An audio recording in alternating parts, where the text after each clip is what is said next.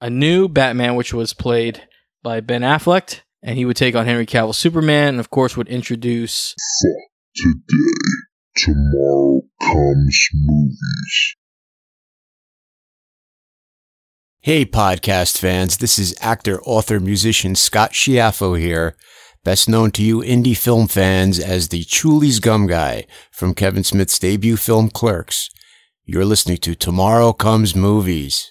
Stay awesome. Welcome back to another episode of Tomorrow Comes Movies. We are the podcast that talks beyond movies, including video games, not music, comics, television, Star Wars, pop culture, Funko, anime, and much more. As always, your hosts are the Patrick and Carissa. this is episode 140. Why even keep track? Well, you guys are going to hear an episode that we recorded right before Black Adam that I, I thought I put it out and I guess I never Like did. two months ago? Yeah, so there's still, Chris said just leave it intact. There was something I want to take out. Just, just leave it alone. But yes, uh, you know, we're rounding out the end of the year, so Chris and I are like, it's time to put a podcast out every two months. So I mean, it's better than once a year. yeah, we're no next year. I'm, I'm not. even- You know, don't even say anything. Anyways, um, you're just having too much fun over there. So, and uh, you know, for our what's going on, it's- not very, uh, it's not very happy. It's something that I feel like we need to address because we weren't podcasting at that time when this passing occurred. But back in November, Jason David Frank, the original Green and White Power Ranger, passed away at the age of 49. I think this occurred around the 19th or the 20th. mm-hmm.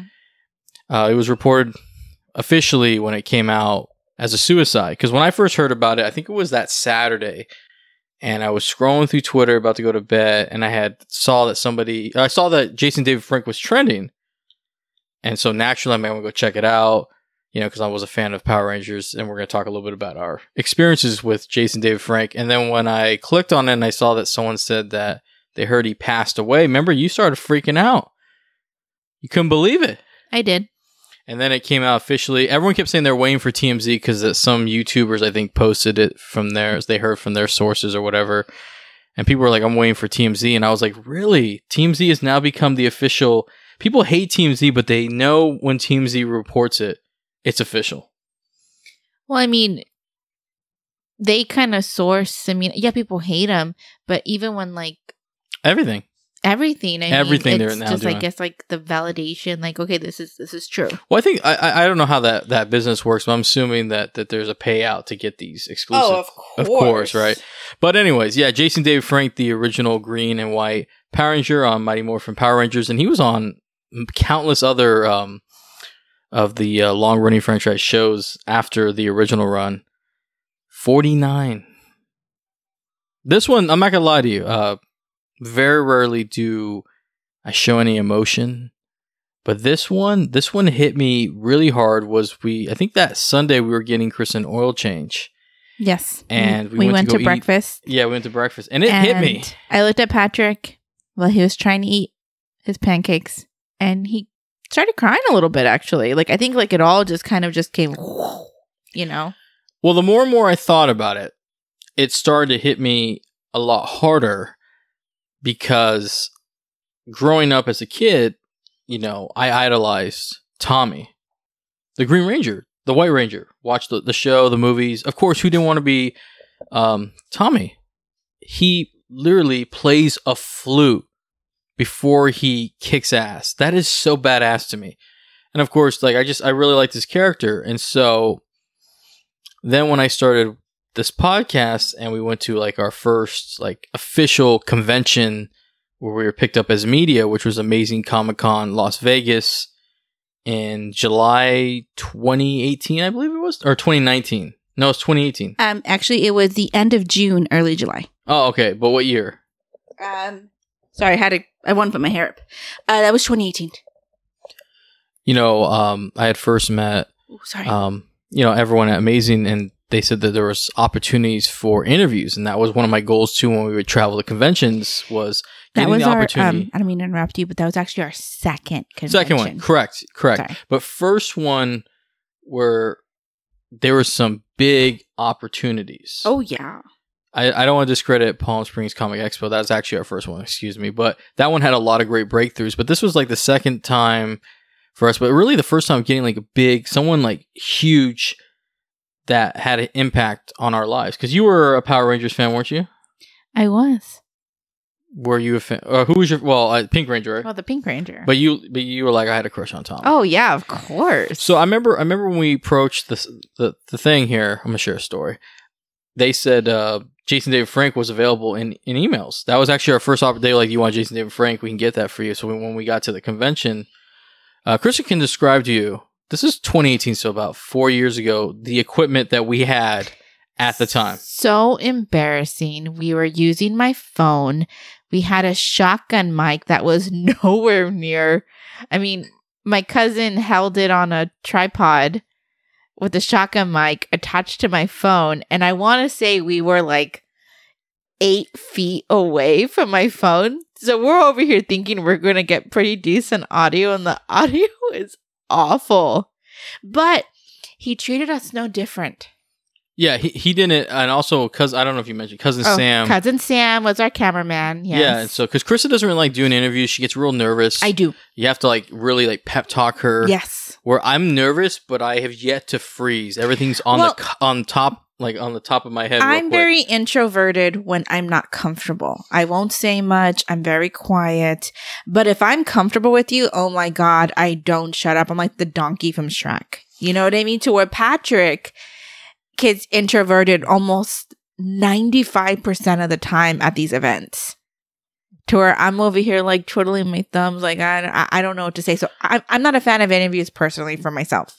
Well, I mean, I feel more comfortable when I'm with people. If I was like, I've been to a convention by myself, and I was totally introverted walking around. That was like actually my first con I ever went to was I think like a year or two prior to that. But yeah, anyways, yeah. So when we when we went through the what they call the green room, you know, we saw him. He's all dressed up in this like really nice blue, uh, kind of like a suit, right? A sports jacket. Sports jacket. Walks up. He's like, "Hey, I'm Jason David Frank." He just did an interview with the news before Yeah. he did an interview with us. Yeah, he had just done an interview with the actual news channel and one of the news channels in Las Vegas. And then so he comes up, he's like, Hey, I'm Jason David Frank, introduces us ourselves, we introduce ourselves. And like Chris is like freaking out. Cause at the time Chris has always been like, Oh, we have the worst equipment. Yeah, he did not treat us any differently. He's like, Let's No. let's do this. No. Instantly you feel comfortable. Mhm. You know, I might play the interview. I might tweak the audio because it, it was really bad. I've never It's so touched the bad. audio. I don't know if I have the original because I think it's on a laptop that broke. But if I can, if I can get one from YouTube, I'll try to tweak it so you guys can, you know, get a little bit of Or more- Patrick can link the uh, video yeah. on YouTube. But like it's it's it's such a really cool interview because then like once you get comfortable, you realize that that Jason David Frank, um, is just as it's pretty much it's pretty much way cooler than Tommy because he's like, you know, obviously because this is the actor that played Tommy, but he was like he loved Marvel, he loved comic books. We were talking about Power Rangers. And you know, I asked him a question. I remember asking him this question. You know, you know, like something. Maybe it was like I don't remember what the question was because I, I, I'm very I don't like watching myself on camera. But I think it was like, "What's the best advice you give somebody?" Right? I think it was, and I mm-hmm. remember him just going like, you know, like he's like, "I just want to stay humble." You know, I'm not here. I'm here because of you guys, the fans. You know, and so he always stayed humble. He always said that like he never turned people down because you know he knows what it's like. You know, he's like, you got a camera right there. I, I don't care if you have the most expensive camera or you have your phone right here. This is what I do. This is you know he was the ambassador of the Power Rangers, Yeah. and that was our first big interview. Really cool. And then we took a photo, and I remember we were leaving. Right, we were leaving, mm-hmm. and he looked at cousin Sam. He's like, "You want one?" Like it's just it's it's just so different because we've had some bad interviews Mhm. after that and and it is complete opposite. They're not even they're the i'll be honest there's some people are just jackasses. Jason david frank ultimate professional. Mhm. and i even got to ask him something i will never i have it on chris uh, somebody filmed it but i will never re- because it was just kind of a personal question of something that happened and he was willing to talk about it but that wasn't our uh, that was our first encounter our second encounter you Mhm. weren't with me on this one but amazing once again shout out to them they always give us great opportunities uh, shout out to paul as well and i got to he actually called me this time it was an audio interview and they're like yo i got like a few minutes how cool is it that you you see your phone and and and I know he was based on Texas, so I knew you know they told me when he was going to call. Jason David Frank, Tommy is calling you on the phone. He's like, "Hey, this is Jason David Frank. Uh, this Marco's Movies." It was it was crazy because like I freaked out, I geeked out as a kid, and then we did this interview, and I told him that you know we're going to the con. You know, it was my co-host Chris's birthday's coming up, so she was excited to see you, and he goes, "Yeah, just come to my just come to my booth. Don't worry about anything. I got you guys. You know, that'd be cool for her." Get to the booth. Uh, I think this is the sec the next year, right? Mm-hmm. 2019. Mhm. And we get to the line, and Chris and I were never like that. Even though he said he'd take care of us, we're like, you know, I, I'm not like that. We're gonna support him. And so, you know, the handler, I didn't, I don't even think we mentioned to the handler. And so I just, you know, he came, was like, you know, we came up to his part in the line. Like, hey, you know, we're Tomorrow Comes Movies. He's like, you guys didn't pay, did you? and Chris goes, yeah, we did. He goes, he was so, he was really upset about it. He's like, I'm so sorry about this. It's a new handler. He doesn't know what he's doing. He's done this to someone else as well. I'm sorry about this. Pick out, he's like, each of you pick out a photo. Krista picks out one that she says he looks so, he looks look so, good? yeah, he looks so hot in this one. I saw I picked this other one of, and he signs. He's like, "Hey man, you know, like, sorry about that." But yeah, he was like, and he was saying something about our name. Like he was telling somebody, he's like, "Tomorrow comes." He's like, "What's gonna come tomorrow?" Movies. and so he was just humble in, in that experience. And then I saw him. We saw him actually at another convention as well. He was walking the floor, Houston Fandemic Tour. He was walking the, just walking the artist alley. Mm-hmm. You know, and that was just just just cool. So like, it broke me. I ain't gonna lie to you. Uh, we've had a few people pass, but that one hit me just because. You know, they say never meet your heroes, right? I was luck- I think we were fortunate to meet our heroes because he was probably the most genuine. To this day, I still think he's the most genuine uh, person that I've met that I grew up idolizing. And I loved his work. What about you? No, yeah, I agree. You were I, Chris. Chris has much to say 'cause she literally didn't want to believe it. I didn't want to believe it either. I didn't either because if you, if you, if you had a moment with Jason David Frank, you knew uh, this man put so much work in for the Power Rangers franchise, but he always made every experience with any fan intimate. He was never rude. He always took the time. He's great with kids, by the way. I, I always I always loved watching with kids because he'd always kids would light up when he would do the morphin time, and so you know, but suicide that that's hard. So the reason why I wanted to talk about this is just because I want to relay a message that you know you're not alone. You know, if you need, if you're feeling down or something, you know, reach out to somebody. You know, Yeah. people. We don't know what's going on in people's lives, including like even our own. Like you don't know what I'm dealing with, you don't know what Chris has to deal with, and vice versa. The people that are listening to this, you know, everybody has it rough. We don't know each other's experiences, you know, but I know that I've been through it too. That times are rough. You start thinking things, you know, but seek help. Hopefully, you have somebody, and if you if you don't feel like you do, you do. And of course, I'm going to link in the description the national, uh, I think, suicide prevention number, just because like I, I don't want to hear that somebody felt like they didn't have anybody, you know, because that's that's heartbreaking. I actually had a friend in high school that that that did a similar thing with, from what it's being reported about Jason David Frank, and it, it, that one wrecked me too in high school. So I just wanted to say, you know, rest in peace to J- Jason David Frank. I wanted to pay our respects because I don't feel like I feel like his interview was the reason why I was able to have more success in the fu- you know in the future after that in 2018 then we had 2019 we've had a lot of great interviews i'll be honest i just i think my biggest regret was like i always wanted to thank him again for the opportunity i'm getting all like choked up here thinking about it because it's rough but you know it's funny kevin smith said something about robin williams i think it's true I remember there. He said they were filming Good Will Hunting, and there was a bunch of fans waiting to meet Rob, or like just just because Robin Williams was there, and someone was shouting out. I think that f- his famous show Mork and Mindy, and Kevin said he was surprised that people were fans, like would show up for that. You know, all the stuff he's done, and and he said Robin Williams said something like, you know what, uh, honestly, it's there's always going to be and Mindy fans because like you're in their home, in their TV, you're part of their home. You You're become part of their weekly lives. the family, yeah, because like you're in their home, and I think that's why Jason David Frank's passing hit. I mean, ask Chris, like it was everybody was shattered. Um, everybody was shattered, yeah.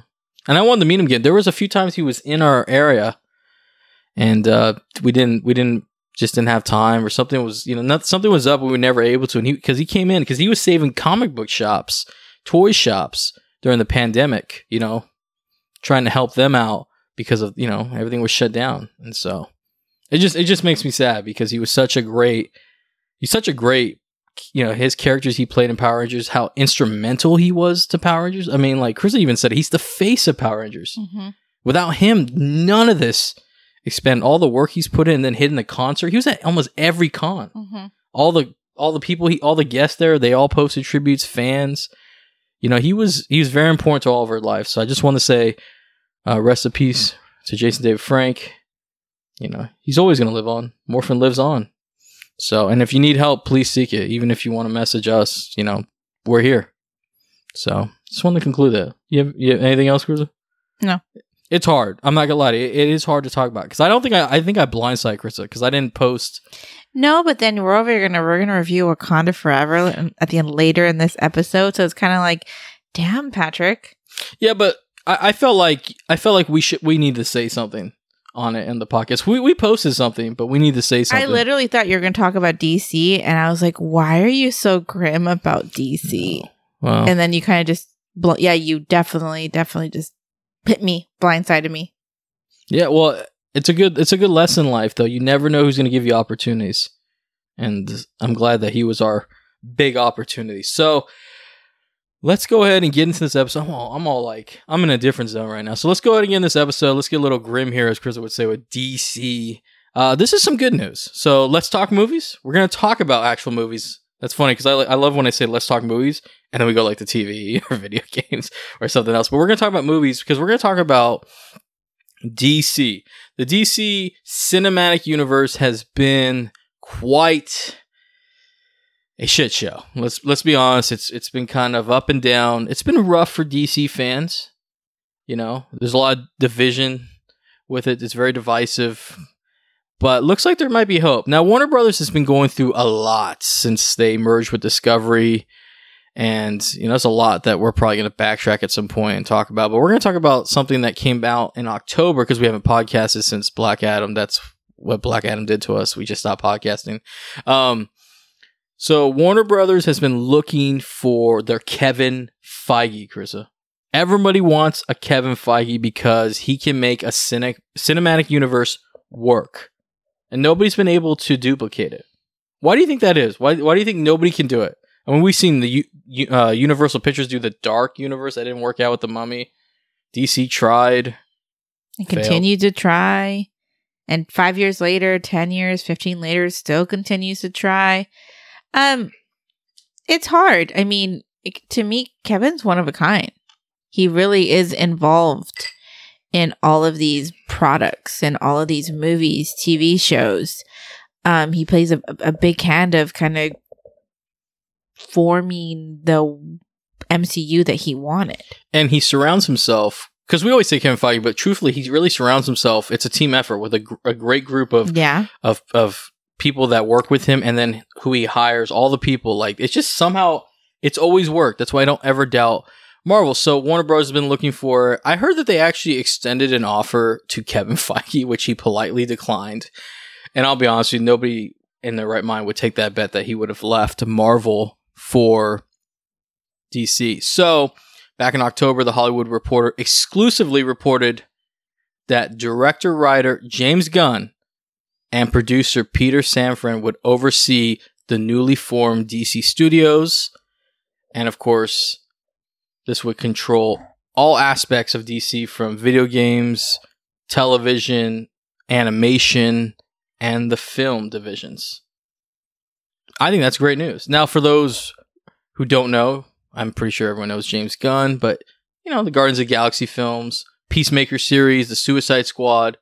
Now, Peter Safran may not be like a, I guess, a household name to many, on you know, many of the audience that go to the movies, but you know a lot of his work. I think he's going to become quite a household name with this Shazam and the sequel, Blue Beetle, Aquaman, and the upcoming sequel. So, Chris, what do you think about this? James Gunn, Peter Safran are now going to be co-CEO, co-chair persons. Of I this mean, I think formed- that's exciting for James Gunn. Yes. Um, I know they loved him Yeah, over yeah. there at DC when he did the Suicide Squad, and then that led to the Peacemaker sequel TV series. I mean, so I think that's a good choice for them. Someone like James Gunn um, can help them. Now, I'm not too familiar with Peter Safran, but I did love Shazam. Yes. I'm excited for Blue Beetle. I'm excited for the Shazam sequel, Aquaman, whatever. It wasn't that bad. though. Um, wasn't that bad. Nah. But it could be worse. Um, so I think this could finally be a, a good thing for DC. Now we're gonna talk about Yeah, we're going to. everything in DC. Well, that's going to come up in the next section, but yes. Okay. Now, of course, there's a lot of questions going on with this, like what's going to happen to the current universe, and we're going to be getting into that in the next section. But yeah, so what are the rules in this? So James Gunn's going to be focusing more on the creative side of things, while Safran, this is what the Hollywood Report article states, uh, he's going to focus more on the business and production side. And they'll continue to do their directing and producing uh, projects. So it's not like it's not like obviously they're going to continue to work. I, I'm assuming that means outside of DC, which I'm sure it is. I didn't know this though in the article. I didn't put this in here, but I believe that Peter Safran started off as a manager, and he was uh, James Gunn manager at one point. Oh wow. Now, the good thing about this, I think this is a great idea. I just want to throw this out here. I think this is a fantastic hiring because James Gunn understands comic books and he understands how to make them into live adaptations. Like, honestly, in 2014, when Guardians of the Galaxy came out, there was a lot of question marks of, is this it for Marvel? Because these were unknown characters. I mean, you had a talking raccoon, you had a tree. I mean, you had a bunch of of actors that weren't fully household names. I mean, Bautista was recognizable, but at the time, nobody knew what kind of actor he was. You know, he had done a few miscellaneous projects. This was the first big Marvel uh, film that would not feature any characters that people were used to. And Chris and I saw a 10 minute preview back in the July of 2014, I think it Mhm. was, that kind of just gave you a taste of what the Guardians of the Galaxy uh, first film would be. And we loved it. We walked out, we're like, we cannot wait for this and then it it released in theaters and case closed. It was a huge box office critical success. Reviews were great, box office was great. I think Guardians might have become one of the most important and favorited um, franchises in the Marvel studio. Right? I mean, think about it. the. I think the Guardian movies have some of the most heart, emotion to them. I love these characters. Yeah. Yeah, I mean, well, you're not that big into them anymore. No. Oh, I was like, Chris. I, I feel like Krista. When it comes to DC, it doesn't really matter if it was good or bad. She's she's done with it, and I don't blame her because before these two got hired, it's been quite a roller coaster. If you've even held on, if you've even stayed on the roller coaster with some of the DC moves that have been going on. Now, what happens to the Snyderverse, which we're going to be discussing in the next section? Uh, that was a lot of question marks for that. And honestly, when I first heard this back in October, I, immediately what came to my mind was we're, we're going to have to do quite a, a big reboot. Now, I'm hoping, you know, that some characters were going to stick around, and we're, we're going to find out because this next uh, bombshell that came out just recently is going to be pretty uh, bad. But real quick here, Chris, I wanted to state this to you that Mhm. there was no idea of what's going to happen to the Batman if it's part of this or not, but there is an update we'll do in another episode. But the Joker is completely the Joker sequel that's coming out completely separate from this. They they're not it's being handled by another by Warner Brothers. We think about that though? So I mean like the Joker doesn't really make sense. There's nothing they can do about it. I mean he won an Oscar, Joaquin Phoenix for the Joker. Th- They're not going to touch this. It I don't know if it needed a sequel. We'll have to talk about that in the future. But I mean, is is this going to give you hope? James Gunn, Peter Safran, you love Shazam, Well, you know. Guardians movies. I mean, are you? Are, is there any confidence? I don't know. Honestly, I think Warner Brothers is so, so fucked right now. Like they don't know what the fuck they're doing. Like you know, they're cutting projects that should have just been released. They're, I, I think they just have their head between their tails, and they're just they're trying to survive. I also want to state in this that um, they are they report directly to the CEO of Warner Bros. Discovery, the one that that made the decision. I know you're talking about the cut backer, which we'll talk about another thing. Um, and then they're going to work. They will work closely with the Warner Bros. Film division, but they are pretty much that's. They basically like Kevin Feige. They just have to report I- to the main guy. I honestly think that they should just get the creative freedom just do what the fuck they want right now at this point. I think the executives need to stay out of this because they get to control, they, like they- control too much. And then you interfere with the creativity process of creating a cinematic universe. At this point, you're never going to beat Marvel. You're lucky to even get maybe 25% of what Marvel's built. Marvel's been building this for a very long time. And the problem with Warner Brothers is they want to be right up there. But it- it takes cannot. time. It takes time. And you're confusing your audiences when you do Suicide Squad and the Suicide Squad. You're recasting Batman's as fast as you change underwear. It's just like, give it time. Let it marinate. Well, Build something. Well, definitely the problem with with uh, DC before these two came on was they didn't know how to really manage these these characters or these franchises because it never really got off the ground smoothly. You know, what I mean, if you really think about it, like after Man of Steel, with the reception of that, things went really downhill. They started incorporating, like we got a new Batman. Eventually, got Wonder Woman. They But were then- starting something. They were starting something, but they, they kind of rushed it. And I felt like, and then, you know, you're right about the Batman. They really started freaking out. Of course, you have to go to your, the go to. What's the, what's one of the most popular characters? It's always Spider Man and, And Batman. Batman, So yeah. Batman had to come back. And then you have like two Batmans. It's, it's just, it's just too much. but luckily, uh, in this uh, Hollywood Reporter uh, article, it did say that that his uh, their sources say that James Gunn deal will run. I think it says it runs for four years, and Gunn will be exclusive to DC. He still works for Marvel until uh, they just did the the holiday special. But as soon as Guardians of the Galaxy Volume Three uh, comes out in theaters, they do the promotion run. He's going straight over to DC. Kevin Feige said he was the that, that uh, James Gunn called him first and Mhm. gave him his blessing. I, I'm not going to bet against Gunn. Will not. After the Suicide Squad, I liked it. I don't think you said it was alright. I, I really liked it.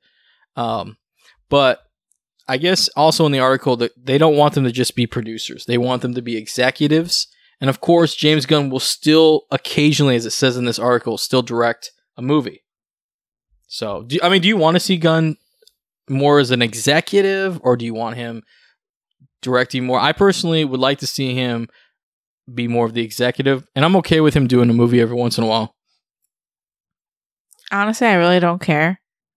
I just want them to like win for once. You want DC to win? Honestly, I should be a DC fan. I should love DC. Truly, I should. And I don't. Why do you say that? What, what, what does that mean? Over Marvel? I should. Why would you say that? DC has such rich oh, characters. Oh, it does. And, very and very- longevity in their in their characters. They could just never get something going on the big screen. But if you look at the Flash, the, the TV show, look how long that that went on for. Arrow. Look at Arrow. Look how long that went on for. Yeah, a lot of their shows on um. Y- you know what CW, I mean? I, I I think I should be a DC fan. I like comic books, but I've always gravitated towards Marvel since the first Iron Man, and they started getting the ball rolling with that. Well, I- have to agree. I just think that the good thing about these two guys is they clearly. I mean, because I love Shazam. The producer, did, I, I'm not the biggest Aquaman fan, but I feel like they handled it well. He clearly knows how to produce a movie.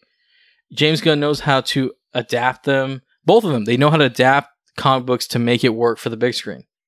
And now you have two creative minds that I think are going to have a cohesive balance. And, and what Chris is saying is finally getting DC a win, getting them on the right track. And I think it's going to be a slow process, to be honest. I think it's going to take a while, and that's okay. That that is clearly okay. And so now we're going to get to the news that has bummed a lot of people, including Chris and I. We're a little sad, but it is a necessary, in my opinion, I think it's a necessary uh, sacrifice. We'll see what Chris has to say about that. Agree with that. So we're gonna head over to our next segment, which is take a stroll down superheroes alley, which we talk about everything superhero related, and we're gonna continue this. Chris and I already have a different opinion about it, but recently, I think it was just like a few days ago, Henry Cavill uh, announced on his Instagram that he's officially done as the current Superman in this current DC universe, and there are new plans for a film of Superman focusing on a younger version of the character. So, the basics, of course. Henry Cavill's been Superman since 2013's Man of Steel. Wow, you're just walking away when I'm doing all this. Go ahead, keep going. Okay, yeah. So since 2013's Man of Steel, which I personally loved Man of Steel, I did. I thought Man of Steel was really good. You know, I'm not like a diehard Superman, so I didn't read all the comics, but I, I understood that there were some criticisms about you know something with that film, but I, I, generally enjoyed it. Now, not only did he do his own solo movie, he came back, and this one is funny because Chris is like doing something real quick because she has a reaction to this. Henry Cavill comes back in 2016's Batman vs Superman, which pits Ugh. a new Batman, which was played by Ben Affleck, and he would take on Henry Cavill Superman, and of course would introduce Wonder Woman. I feel like this is not spoilers. And then you get like little clips of Aquaman, a really weird looking Ezra Miller as the Flash, Yes. and then um, Cyborg. And then, of course, a year later, you would get the Justice League, which of course was originally going to be helmed by director Zack Snyder, who did Man of Steel, who did Batman vs Superman. He's also done Watchmen. Um, yeah, they were gonna, you know, they were gonna do this 2017 Justice League. He left the project for personal reasons, you know, with his family, and then Josh Whedon, the director of the first two Avenger movies, and of course the uh, creator and writer, I think, of Buffy the Vampire Slayer. Love that show. Love the show. May not love the the guy behind it though, but yeah, he helmed it. It was a kind of a mess, to be honest. And of course, you know there there was rumors that there was a Zack Snyder Snyder cut of the Justice League, which eventually came out, and that was his last appearance officially at that time in 2021 last year. Mhm. And then what happened to Henry Cavill? I remember there was one point where he was almost done with it. We we did an episode a while back that he was done. It was more of a contract negotiation. So we were like, you know, after the Justice League, what's going to happen with Henry Cavill Superman? Well, a movie came out that stopped us from podcasting called Black Adam, starring Dwayne Johnson. Uh, passion project for him. Can't wait to review that one. Actually, um, It's on know, HBO course- Max. it is. Um, Black Adam featured pretty much the last time we would see Henry Cavill don the Superman costume in a in a basically a post credits cameo that was ruined before it even came out. Sorry, I was opening up my, my no, you're good. And so I lied. I'm opening up my beer because I'm depressed. yeah, I know. Um, so those are his last appearances. There's something else I want to talk about, but real quick here, Chris, what are your thoughts on Henry Cavill? I, I went through his his appearances and as Superman. I'm pissed. No, but his appearances, like, I like loved him. in Man of Steel. I loved him. I No, loved him in loved him in everything. I think he was a great Superman. I, I think so too. I mean, not just the physicality of it, but like the emotional aspects, the Mhm. performances. He truly understood this character, and I just feel like he kind of got shafted because nothing was ever perfect. I think they should have just went with Man of Steel two I You- agree. and, and just before we get Batman vs Superman, I felt like I guess it was divisive. If you remember, it didn't do as well, but I I, I love the movie. Batman v Superman. You love that movie. No, no, the first one. Oh, Man Man, of of Steel. Steel. Oh, I was Batman like, versus- Patrick, Bat- please. Batman versus Superman. I didn't really like it, but when we saw City. the the Ultimate Edition, Barf City. okay, well, when I saw the Ultimate Edition of Batman versus Superman, uh, I liked it. Same with the Zack Snyder's Justice League, Oh. I liked it. But this is what I have to state though: as much as I thought that they were better films, like if they left them like this, the problem is the replay value. I, I mean, I Low. loved, I loved uh, the last two Avengers movies. I would rather watch those back to back than rewatch Zack Snyder's Justice League because of the investment that I got throughout the years. I agree. Um, and of course, But with I that, loved him. yeah, I know Batman versus Superman. If they would have added the parts that they did, it would have been a long movie. That's a downfall, but it was good. Um, I I I, I loved Henry Cavill as well. I thought he was a great Superman. So of course, you know, he's done. But uh, I wanted to talk about this real quick here. You know, Dwayne Johnson really pushed for the Henry Cavill return. They have the same reps. Um, I don't know specifically, but they do have the same reps for this cameo, and he was hoping to use this post credits cameo as a way for them to face off, despite that Black Adam's rifle is Shazam. But yeah, so that that you know, if, Dwayne Johnson didn't fight for it, we probably would have never got Henry Cavill again as uh, Superman. So let me read you here his. Uh, hold on one second. I got to read the um, official post because it's uh it's pretty sad. What is today? The seventeenth of December, 18th. eighteenth. So this came out, I think the fourteenth or fifteenth, and this is what he said. Chris. Okay. You ready? On Instagram. I have just had a meeting with James Gunn and Peter Safran. And it's sad news, everyone. I will, after all, not be returning as Superman after being told by the studio to announce my return back in October prior to their hire of James Gunn and Peter Safran. This news isn't the easiest, but that's life. The changing of the guard is something that happens. I respect that. James and Peter have a universe to build. I wish them and all involved with the new universe the best of luck and the happiest of fortunes. For those who have been by my side throughout the years, or through the years, we can mourn for a bit, but then we must remember Superman is still around. Everything that he stands for still exists, and the examples he sets for us are still there. My turn to wear the cape has passed, but what Superman stands for never will. It's been a fr- it's been a fun ride, excuse me, with you all onwards and upwards. And then the news it started breaking everywhere and it was uh it was very very uh dep- it was very depressing to hear that because I forgot that after he uh after the cameo was spoiled in Black Adam, he did announce on Instagram that he was back as this He even left The Witcher. Yes, he did. All right, so yeah, I will state this. When he announced his return as Superman on on Instagram after I think the weekend of Black Adam, you know, I think uh, like uh, it came out after this that uh, he had you know exited The Witcher, and then Liam Hemsworth would be taking over uh, the character, which wasn't well received either. But yeah, he left The Witcher, and I heard he was getting paid like a million per episode, and you know, I, you kind of feel bad for the guy. You know, you kind of feel bad for the guy. He got the wink in the point. He got the handshake deal. He's coming back.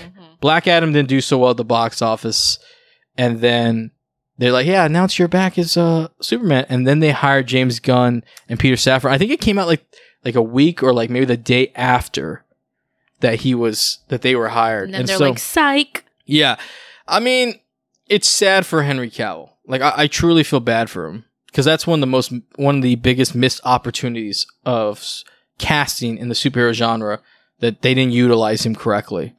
You know his, you know what I mean. Like i i- it's a bummer. Ben Affleck is going through this not once but twice.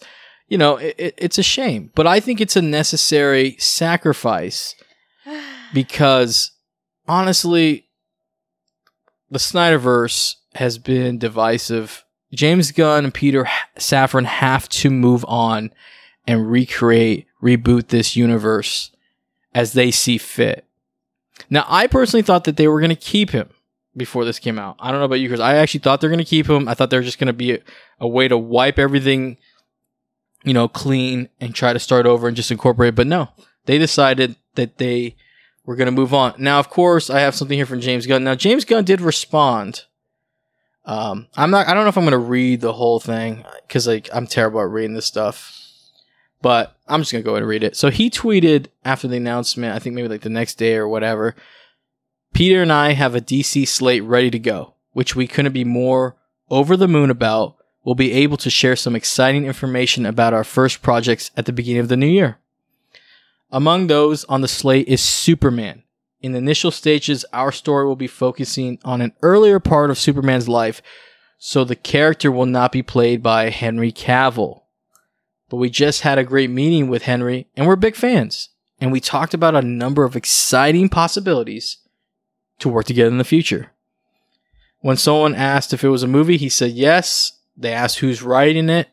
A fan on Twitter, someone wrote, uh, James Gunn wrote back, I am writing and have been for a while. We don't know who is directing yet. Someone asked if it will be an origin story. No way.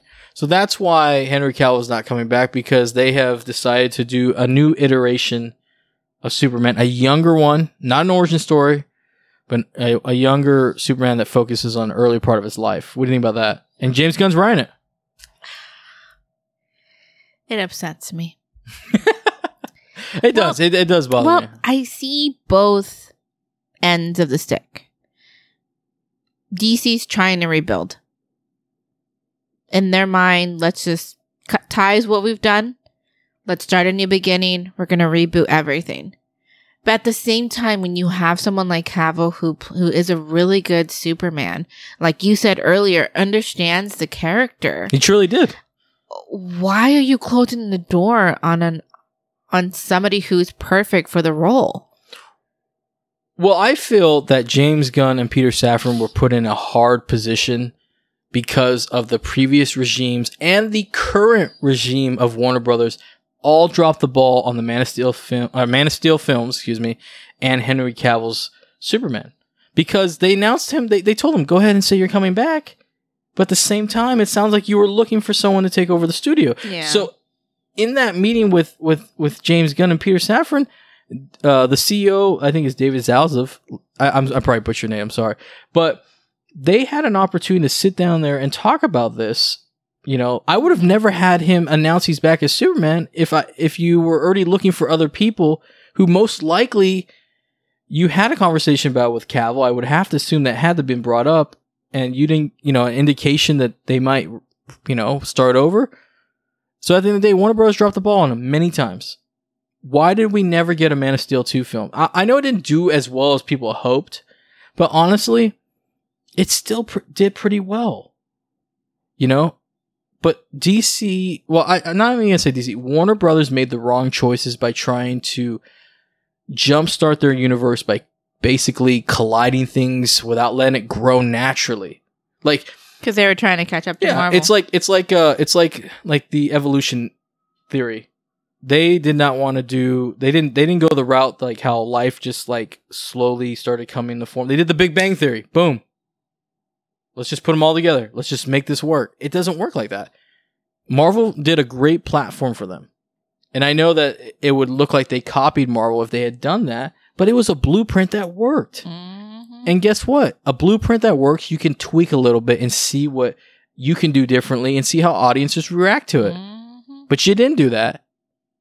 Now the Get whole 'em, Black Patrick, Adam, yeah, but the Black Adam controversy. I mean, honestly, what did you guys think was going to happen when you showed Henry Cavill at the end of Black Adam? And I'm I'm only saying I'm not even doing a spoiler alert because everyone knew it was already out in the bag before the movie even came out, True. which is not a good way to sell your movie. No. Well, actually, yes and no, because you knew people were going to go there to see Henry Cavill, Superman. At the same time, you throw away the surprise element, which would have made it so much better. No Way Home, and so that's my honest opinion on it. Is is I don't blame James Gunn.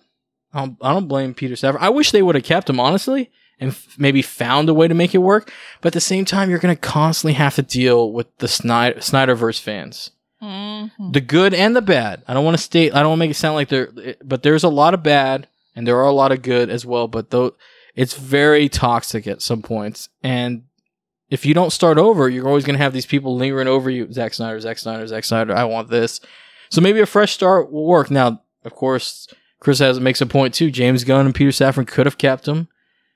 They could have made it work, but now they put a target on their backs. But you know what? I believe James Gunn and Peter Safran are going to Yeah. rise to the occasion and I make it work. You're right. I mean, they're put between a rock and a hard place. You know, it's like, okay, well, what do we do? Do we just cut ties and, like I said, start a whole new universe? Isn't your drink like hot now? No, my, No. my bow is still good. I'm, I I gave Patrick some boba to make him happy. Um, but you know, it's like, what do you do? Do you, like you said, do you, do you cut ties or do you just try to move forward? And uh, even though I don't agree with it, I, I understand where they're coming from. It's going to be easier for them just to cut ties and start all over again. I don't agree with that, but I don't like, I don't not disagree. I'm just mad It, it's just because I really liked him. yeah. No, at the end of the day, it comes down to failed leadership, It's like, it's a like, lack of leadership. It's like, let's say hypothetically, don't fight me. Nobody come at me for this. No one drag me. Let's say hypothetically, Captain America, the first Avenger, which is the weakest in his trilogy, in my opinion. Um, no, I would agree. let's say it didn't do well, right? But we knew Chris Evans was a great Captain America. And let's say we never got the opportunity to get the Winter Soldier, one of my favorites, or Civil War. Or Falcon. Huh? Or Falcon, because like if you didn't make anything outside of the first event, you would never get Falcon either. No, no. That would have hurt. but you know what I'm saying? That's where that's how I feel about Henry Cavill is the possibilities How do you know Man of Steel 2 wouldn't have done good? But again, uh, I, this is why I wouldn't want to be somebody in power like this. I become very indecisive because I like to look at both sides. Okay, well, I see where you're coming from. And it's a hard decision. And yes, they did put a target on the back because now these people are going to be like, okay, well, you got rid of my Superman. Yeah. Show me what you're going to do then. Yeah. You know? And what's next for the rest of them? We know we know Ezra Miller's Flash is done. We're, we'll talk about Wonder Woman. There's some problems with that. Shazam, there's some concerns. But let me tell you another thing, Grizza. Now, during this, because the Hollywood Reporter did a little bit more of an, you know, expansion Mhm. of what's going on behind Henry Cavill's exit. Listen to this. So the Warner Brother studio heads, co-chiefs, um, Michael De Luca and Pam Ab- Abdy, from this is what the article states, they were actually in the process of making a Man of Steel 2. They were, they hired Peaky Blinders creator Steven Knight to write a treatment. They were actually thinking about getting this going. And the and you know one of his classic villains, Brainiac, was to be the villain. So they were actually actively developing possibly a sequel to Man of Steel before this happened. Look at this, look at this confusion. So, I mean like it's just it just doesn't this is what happens when you don't have you have a lack of leadership or failed leadership that's not understanding how to make this work. Marvel Studios has a team. Disney does not interfere, despite what people say. From what I've heard, Disney does not interfere. They just let them make the product. Same with Star Wars when they come out.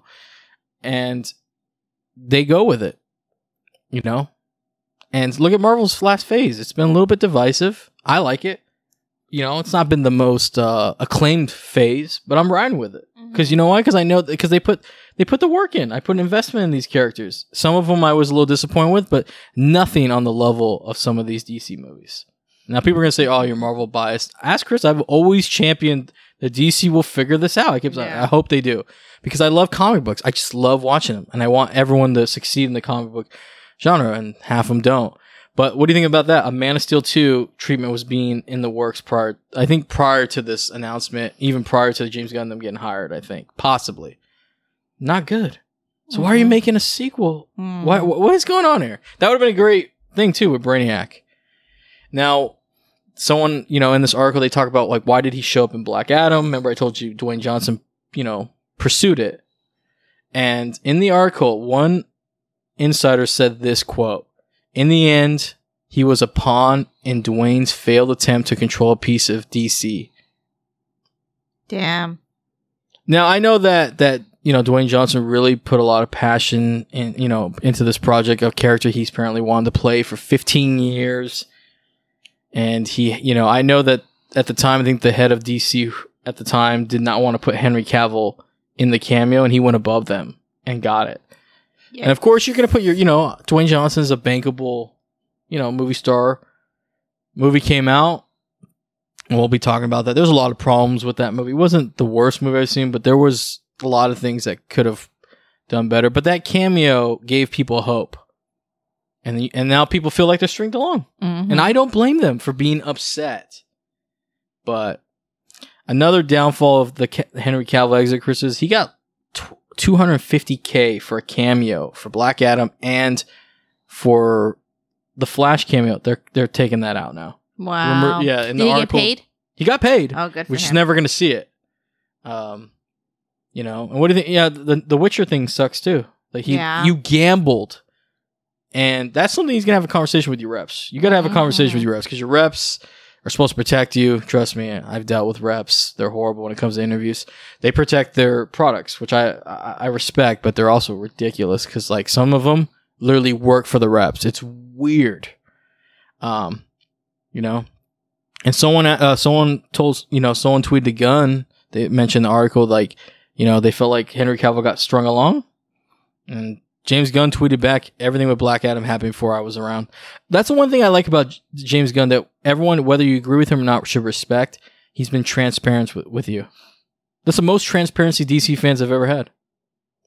I just feel like I wouldn't want his job. I don't want to have No. to deal with constantly having to respond to people. No. But Henry Cavill has something else lined up.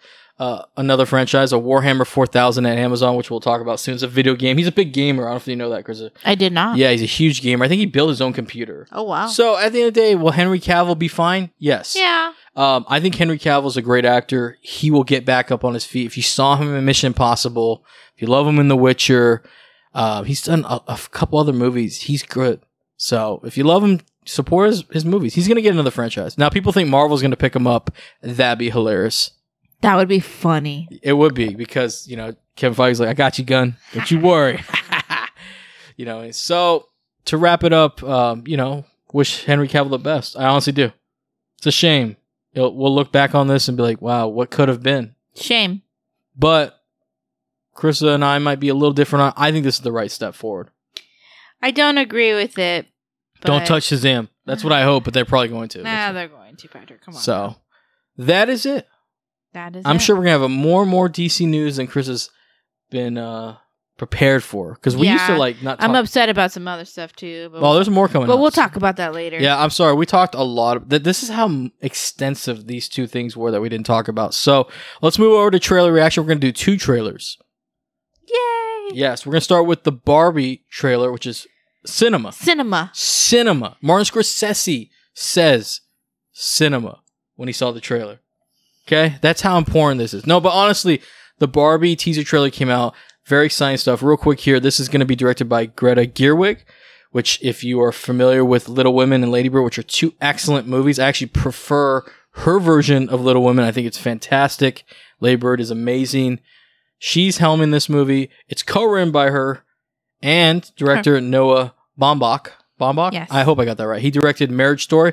They're actually uh, together in real life too. I think that's Yes. that's pretty cool. This is coming out July 21st, 2023, cinema. Cinema. It stars Margot Robbie as the famous character Barbie, the doll line, the famous toy line. Ryan Gosling will be playing Ken, hmm and uh, I'm only going to mention this because I he's one of the first ones I caught. But um, Simu Liu is in it as well. Mhm. Shang Chi. So Barbie teaser trailer came out. Chris, what did you think about it? It looks amazing. Cinema. Now I'm a little biased because I am a big Greta Gerwig fan. Um, any project that she does, I am there. I'm for it. I'll camp out if I have to. You're going to camp out when you can buy your tickets. Reserve your seat. Thinks it's 1999. The Phantom Menace. I always think about that. Camping out. They're going to call the police on you. 100%. No, but like seriously, I'm a really big fan of her work, so I'm really excited. So even when this got announced like a while ago, I was I was super excited for it. And then of course you hear the cast: Margot Robbie, who doesn't love her. Oop, Ryan Gosling, who doesn't love him. And there's some other people in there too. Um, ah, what's her name? Issa Rae's in it. Yes, I don't know. If, I hope I said your name right. Yeah, she's great. Uh, she was great in a few things I've. That one she did with um Camille. The photograph. The f- oh, I- the I- I really photograph. like that fantastic in the photograph. Right. Um, great to see her. I mean, I'm great to see, you know, so I, I, I'm for it. I'm for it. Now, I don't know what the movie's about. No. And the teaser trailer, you know, is being narrated and it's talking about dolls. Oh, by know. Helen Mirren. Um, and yes, how the how the dolls started with, you know, they're they're porcelain dolls, they're always little little kid dolls, they're baby dolls. When Barbie came out, that just kind of like revolutionized the whole doll game. Yeah, I mean, I'll be honest with you. Younger generations probably don't know the significance of Barbie. You and I might have been one of the last generation. It was a huge deal. People were collecting special editions, Mhm. but not even taking them out. Like it was a big uh, deal. But yeah, real quick here, I wanted to mention yeah, Helen Mirren's from the Fast and Furious films. Um, so you know the the the later ones, but But Barbie started in 1959. wow. Yeah. uh, So so what you think of the trailer? It looked interesting. It looked fun. It looked colorful. It looked like if we were Barbies and we lived in that Barbie world and it was so vibrant and theatrical and the costumes. I mean, I'm I'm super excited for it. I'll be honest with you. I'm glad that the teaser trailer showed absolutely nothing in regards of what this is about. And her costume that we see her in first is a replica of what the first Barbie looked like. Oh wow. But yeah, I, I like that the trailer was wasn't very long, the teaser trailer. It showed you absolutely nothing of the story. It just kind of just throws you in there and you're like, what is going on? But it's very colorful. It looks uh, it looks like it's to be quite a trip. That's what I think it is. Like I I don't think people are prepared for what Barbie what the Barbie film is going to be about. And I think it's not to be anything that nobody's to figure this out. It's not to be what people think Barbie is. It's to be something different. And I, I, I was like, as soon as the trailer was over, I watched it again. I was like, I want to see this so badly. I might be camping with Krissa. I don't know. I mean, Okay, so I'm looking at um maybe in my car. Wikipedia.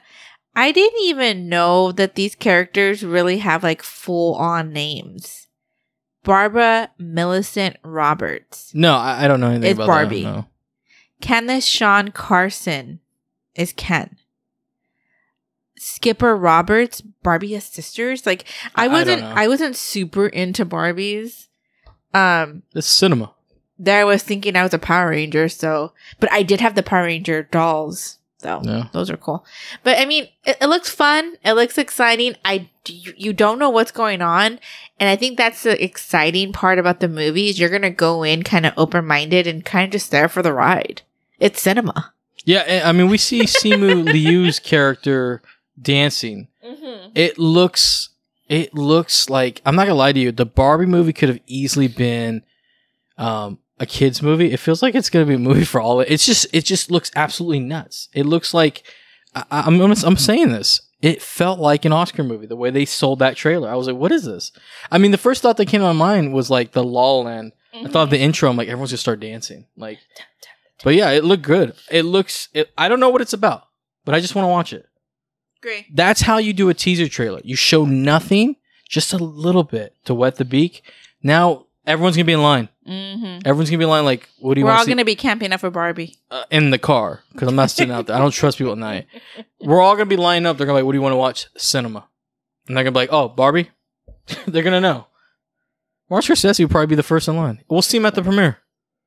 He'll be like, "I don't like Marvel movies, but Barbie, cinema." I'm there. Yeah, so I think it looks good. So I can't, I can't, I actually can't wait. It's gonna be one of my most anticipated films. Also, the reason why I want to watch this, it's all comes down, as Chris said, Greta, Greta Gerwig. I mean, she's two for two, and then she she wrote this with Noah Baumbach. Marriage Story. I love Marriage Story. You can't go wrong with this. I, I cannot see this being bad. I hope not because it just looks so good. So we're gonna move over to the second trailer. It's another teaser trailer. One that Chris, one of Chris's favorite franchises, her favorite horror franchise, Yes. a movie that I don't know, even know, I don't even think we need a sequel for, but I'm gonna watch it because it looks good. Scream Six. Scream Six. Now this one is a sequel to last year's, or actually last year. What am say? That this year's Scream Five because it came out earlier in the year, and the same same directors. Mm-hmm. And uh, you know, I'll do a spoiler, I guess. I didn't even like say I'll give you five seconds, just a spoiler. Um, the surviving cast is coming back. Yes. Of course, we're getting Hayden Panettiere, Panettiere, uh, Kirby from Scream Four. I got some new ones showing up as well, but we'll talk about that later. Teaser trailer, Carissa. What you think? You know, there's so much around this movie. You know, Neve Campbell is it going to come back? How do you move on from a, sa- a franchise without? Okay, calm down with your boba over there, Patrick. Um, you know, how do you make a scream without Neve Campbell? You know, is my biggest thing. But I'm there for it. I'm gonna try it out. They moved. They're in New York I know they were like on big a time. subway yeah, yeah. which I find a very interesting concept. You know, the the the teaser doesn't start off like a horror movie. It's like you get these like pan shots of like New York. You see people walking into the subway. It's Halloween, and then all of a sudden we cut to our cast. in, the, you in know, a subway train. Yeah. and then all of a sudden we see it, Ghostface, and not just one. I think there was like four or five of them. Yes. Yes. You know, and then in the subway, I mean, we went to New York. We went the subway once, and I we got lost, and I didn't want to do it again. but I, I guess when they go through the tunnels and stuff, it gets it goes dark, you know. And so I thought that was a really cool concept. And then all of a sudden, we see one of our characters, which I forgot her name, one of the twins. Yeah, no, no, I'll Um, pull it up. She got stabbed by Ghostface. Or that's what it seems. Well, that's what be. it looks like Yeah, at least Never. from the trailer. Yeah, I would say never. uh Yeah, the the I've so much leaked of this. By the way, I, I refuse to look at it, but a lot has leaked of what's going to happen. Mindy, Mindy. Mindy, the one that was uh, a movie buff, like her uh, her uncle. yes.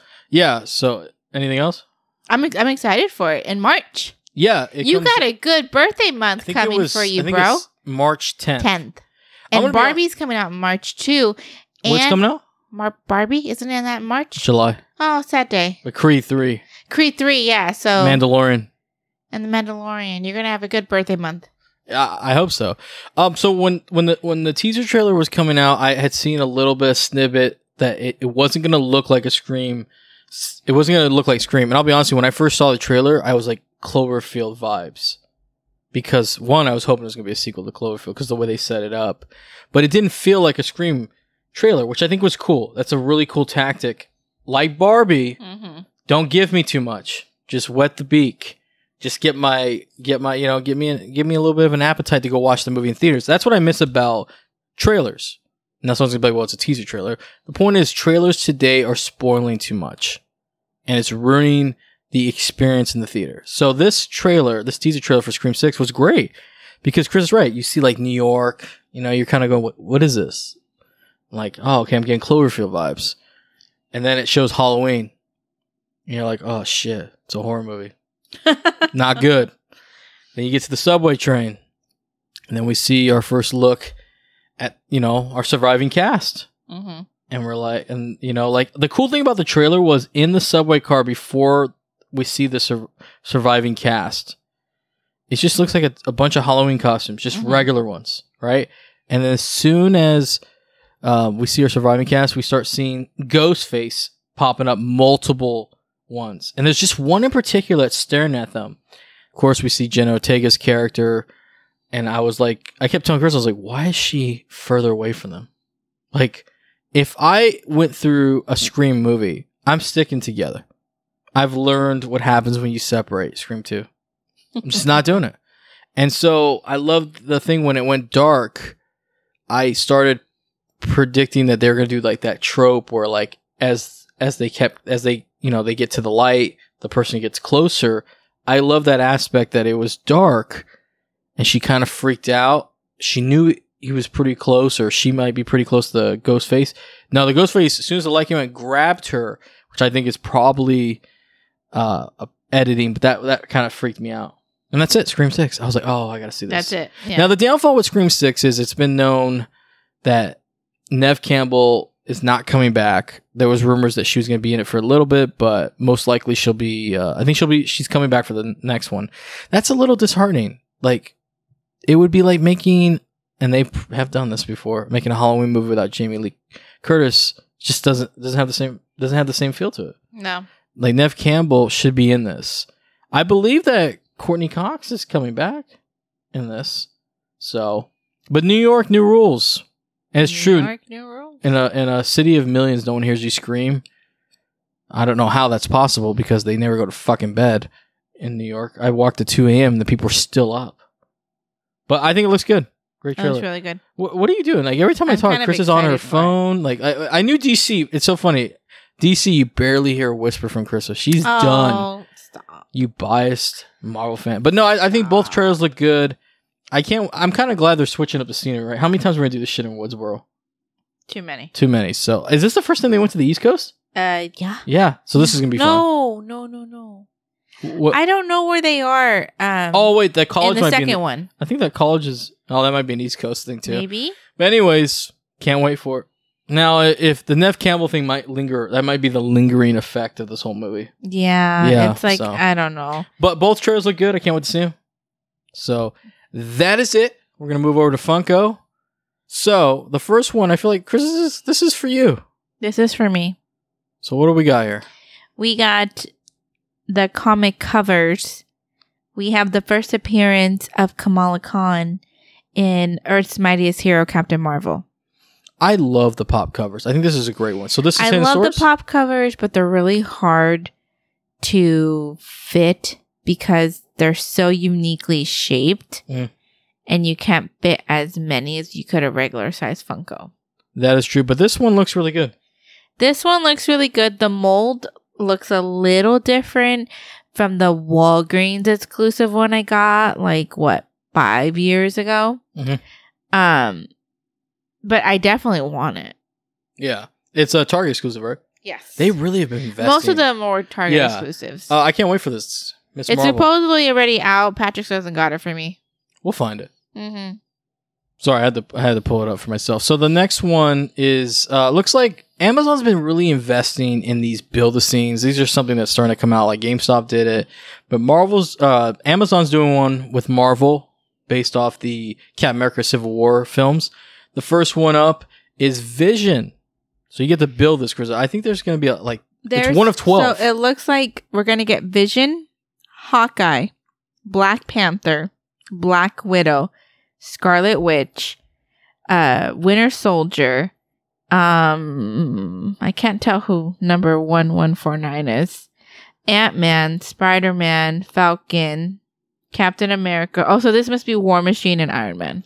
Yeah, so the first one, and I'll, I'll everything that we talk about. Well, there's always links in the description of the episode. So the, this is up for pre-order, twelve ninety nine. Oh my god, we should get two sets and then take one, One out, set yeah. out. I already and then pre-ordered. we can have them go at it. yeah, I, I already bought two. Where? Where are we gonna put this? We'll figure it out. so th- that one, that one's pretty cool. Uh, I don't know how big these are. I know that the price there was a price error, but that's pretty cool. So now we can move on because it, it didn't make in the episode episode, but Chris and I were on two different wavelengths of like what are we talking about first because I didn't see that I uh, morphed some other pops in here. But this one is the one. This one's interesting to me, Krista, because this is a first look, but it's missing a few things. Like- Oh, Yeah, so we have a first look at Walt Disney Disney 100 years pop icons, and it's Walt holding the sketch of Mickey Mouse.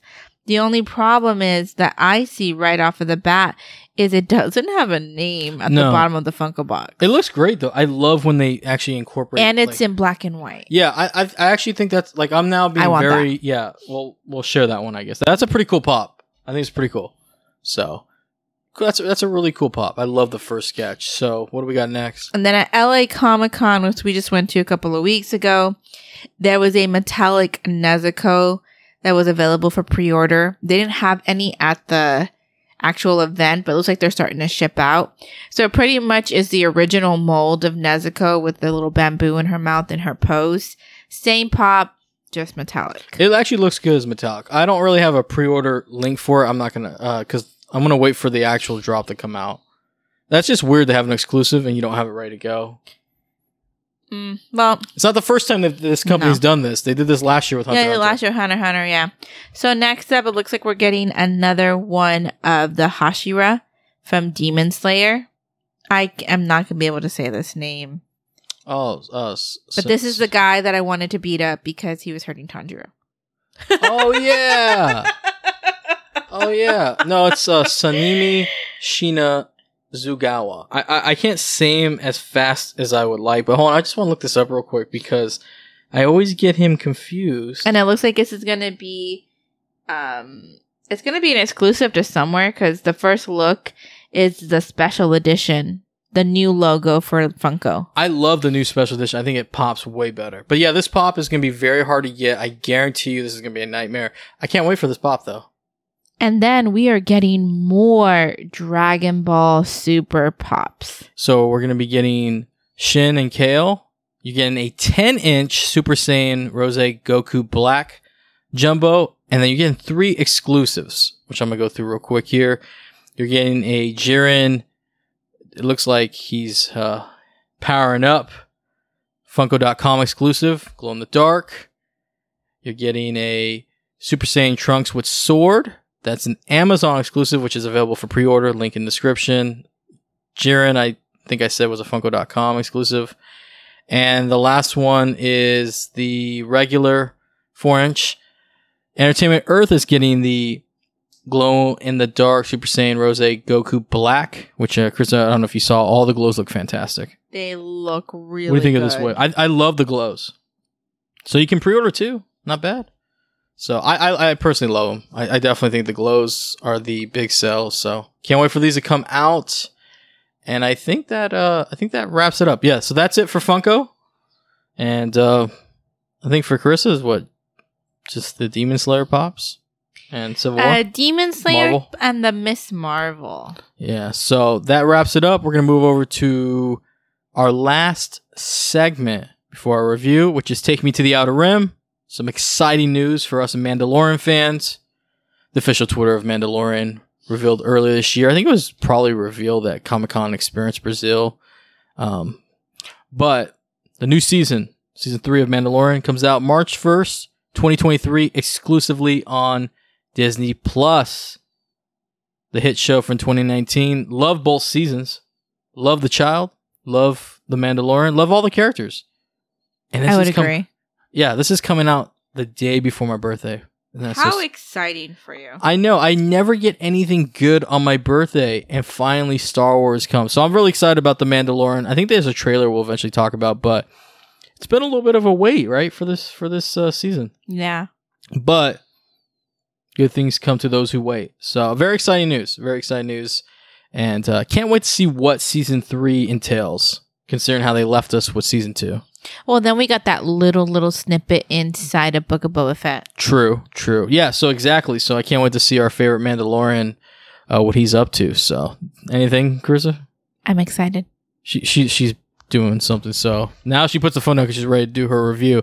So this is it for the episode. We're gonna review something. We're gonna be reviewing Black Panther: Wakanda Forever, the sequel to the 2018 film, which starred Chadwick Boseman, the great Chadwick Boseman. Sadly, he passed away during the pandemic, and a lot of questions with Wakanda Forever. So this one, once again, was directed and I think co-written by Ryan Coogler. Great director, right? Mm-hmm. Everyone's coming back. We got some. We got some new char- We got some new characters and actors, which we'll be talking about. I feel like in the review. I'm not going to do synopsises anymore. I, I don't know why. I get all tongue tied. I am done. You should know Wakanda Forever. So, pretty much everyone knows what what it entails. With Yeah, so, so- like any review, we always do non spoiler reviews. Then we get into the spoiler section. Give our final thoughts and a rating. And this one's going to be really interesting. And uh, real quick here, one last tidbit. This is the final project for Phase 4. The last film, the last everything for Phase 4 of Marvel Studios. So, Chris, a spoiler free review. Take it away. And if you need anything, just look at the link if you need uh, specific names. I feel like you know everybody. You may not know like their real names, but you know all the characters. Yes. So, spoiler review Black Panther Wakanda Forever, highly anticipated movie, especially after the unfortunate death of Chadwick Boseman, King T'Challa. Um, I think the question on everyone's mind was where is this movie going to go? Exactly. Are they going to recast T'Challa? No. No, they stated that. Who's going to become the Black Panther? Million dollar question. That's it. Mbaku? Okoye? Nakia. Nakia? Shuri? Shuri. You know, somebody else, somebody else going to come and take the mantle. You know, there's all these speculations and what's going to happen. And it was a very emotional movie. When we saw the initial trailer, it looked like it had so much emotion. There's so much going on. And then you get to the movie and you start to really kind of peel back all the different layers. And the biggest thing it, it deals with is grief. Yes. How do we handle it? Different stages. And there's so much complexity to this story. And every time you watch it, you're hit with these emotions. And we also get introduced to a brand new world while we're dealing with all of this, you know, and with the casting of Namor, Namor, um, and Tenoch Huerta. Did I get it? yes. That man is great. uh, you know, and they changed his ethnicity to separate him from Aquaman. They have similar even though they have s- similarities, you know, and you're kind of looking at all this, and what Ryan Coogler did with this movie was, out fucking standing. He knocked it out of the park. I want to watch it again in theaters. That would be like our what our fifth time watching it. Fifth time we saw it in IMAX, Dolby, two regular premium we watched it twice in the same night of the premiere. Once together with the two of us, you know, in Dolby, and then we watched it again regular with Patrick's auntie and his mom because his auntie loves the cinema, and not then, the theaters, cinema. and then they cinema. That's what Barbie is. No, um, they actually quick tidbit. They had never seen. They went to see Black Adam. It was like the first time they went to the movie theater since like, like, twenty years. yeah, 20 years, which they're blown away by the experience of how much has changed. But then I was like, well, if you like Black Adam, you should really watch these Marvel movies. And they got hooked with Black Panther. They Oh, yeah. love the Black Panther uh, film, the characters. They couldn't wait. So go ahead. And You actually, the, that's the f- second time we've done that. We did that with No Way Home. Yes. My third time, I did that with Rogue One. I think the most we've seen a movie, at least for myself in theaters, was four times with Captain America: The Winter Soldier. Yes, same same for me. Uh, yes, uh, I I did that four times in IMAX. And I think Black Panther: Wakanda Forever is going to break that with number five because I want to see it one more time before it leaves theaters because it's just it's it's that good, and I it's it's definitely has its replay value for that movie. Uh, exactly. Um, actually, the highest mo- the movie I've seen the most was The Dark Knight. Still to this day, like, How many? seven. Okay. Well, now I'm like even more motivated to beat that. No, I'm I hope to joking. do that with uh, Avatar Cinema. I mean, but overall, I mean, this movie, these are characters we cared about. These are stories that feel so real. And what Ryan Coogler did with creating this rich world. I mean, Black Panther was outstanding. A whole new level of superhero movies to me, at least in, in my opinion. Marvel bias. Um, We, we know. We, we we we heard nothing of you. Do you hear while I my was rambling. passion? She was like, "You're rambling." I'm like, "I'm over here talking." She she was like, "I'm done. Henry Cavill's gone. I'm, I'm over it." And I feel like with this sequel, it was just so much up in the air, so many uncertainties. And I walked out, I walked out of that movie satisfied. I know there's people who feel differently and, you know, there's other things going on. But for me personally, I think that is my favorite phase four movie.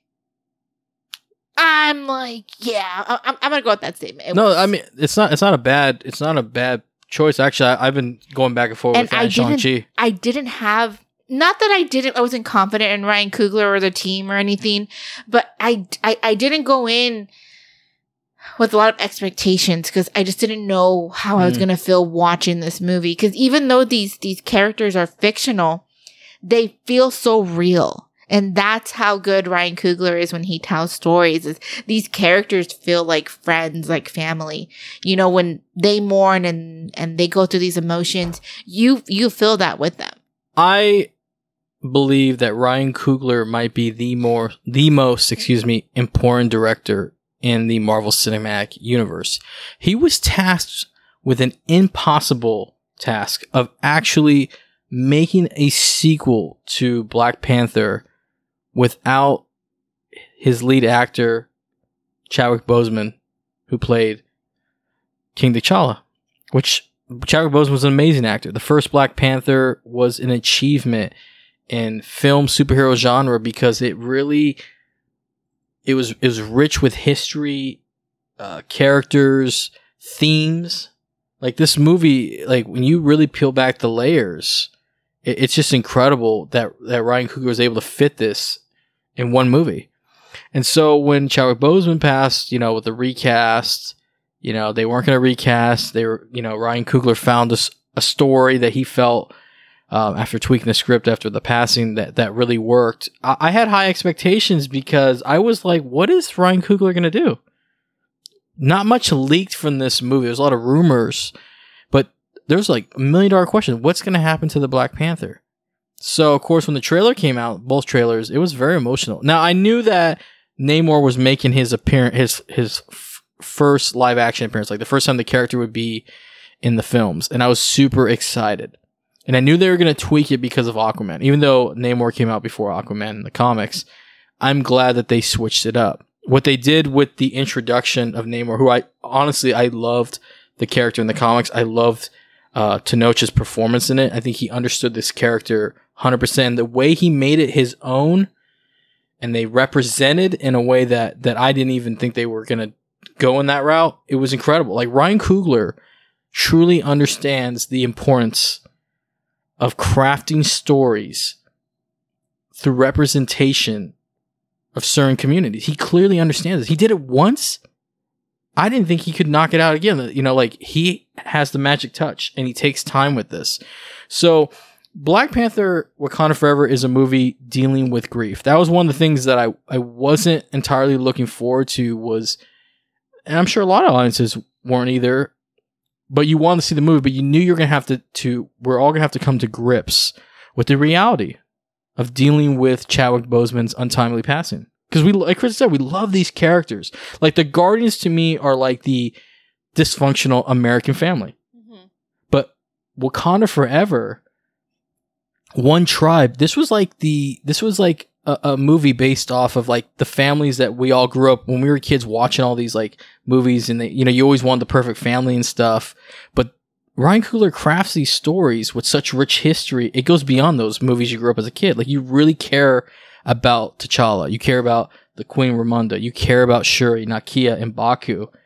And and then the themes of it. So when I went into the Wakanda Forever, I was like, okay, here we go. And I'm like, I'm just like trying to come up with ways of like, cause I always like to fig- try to figure it out.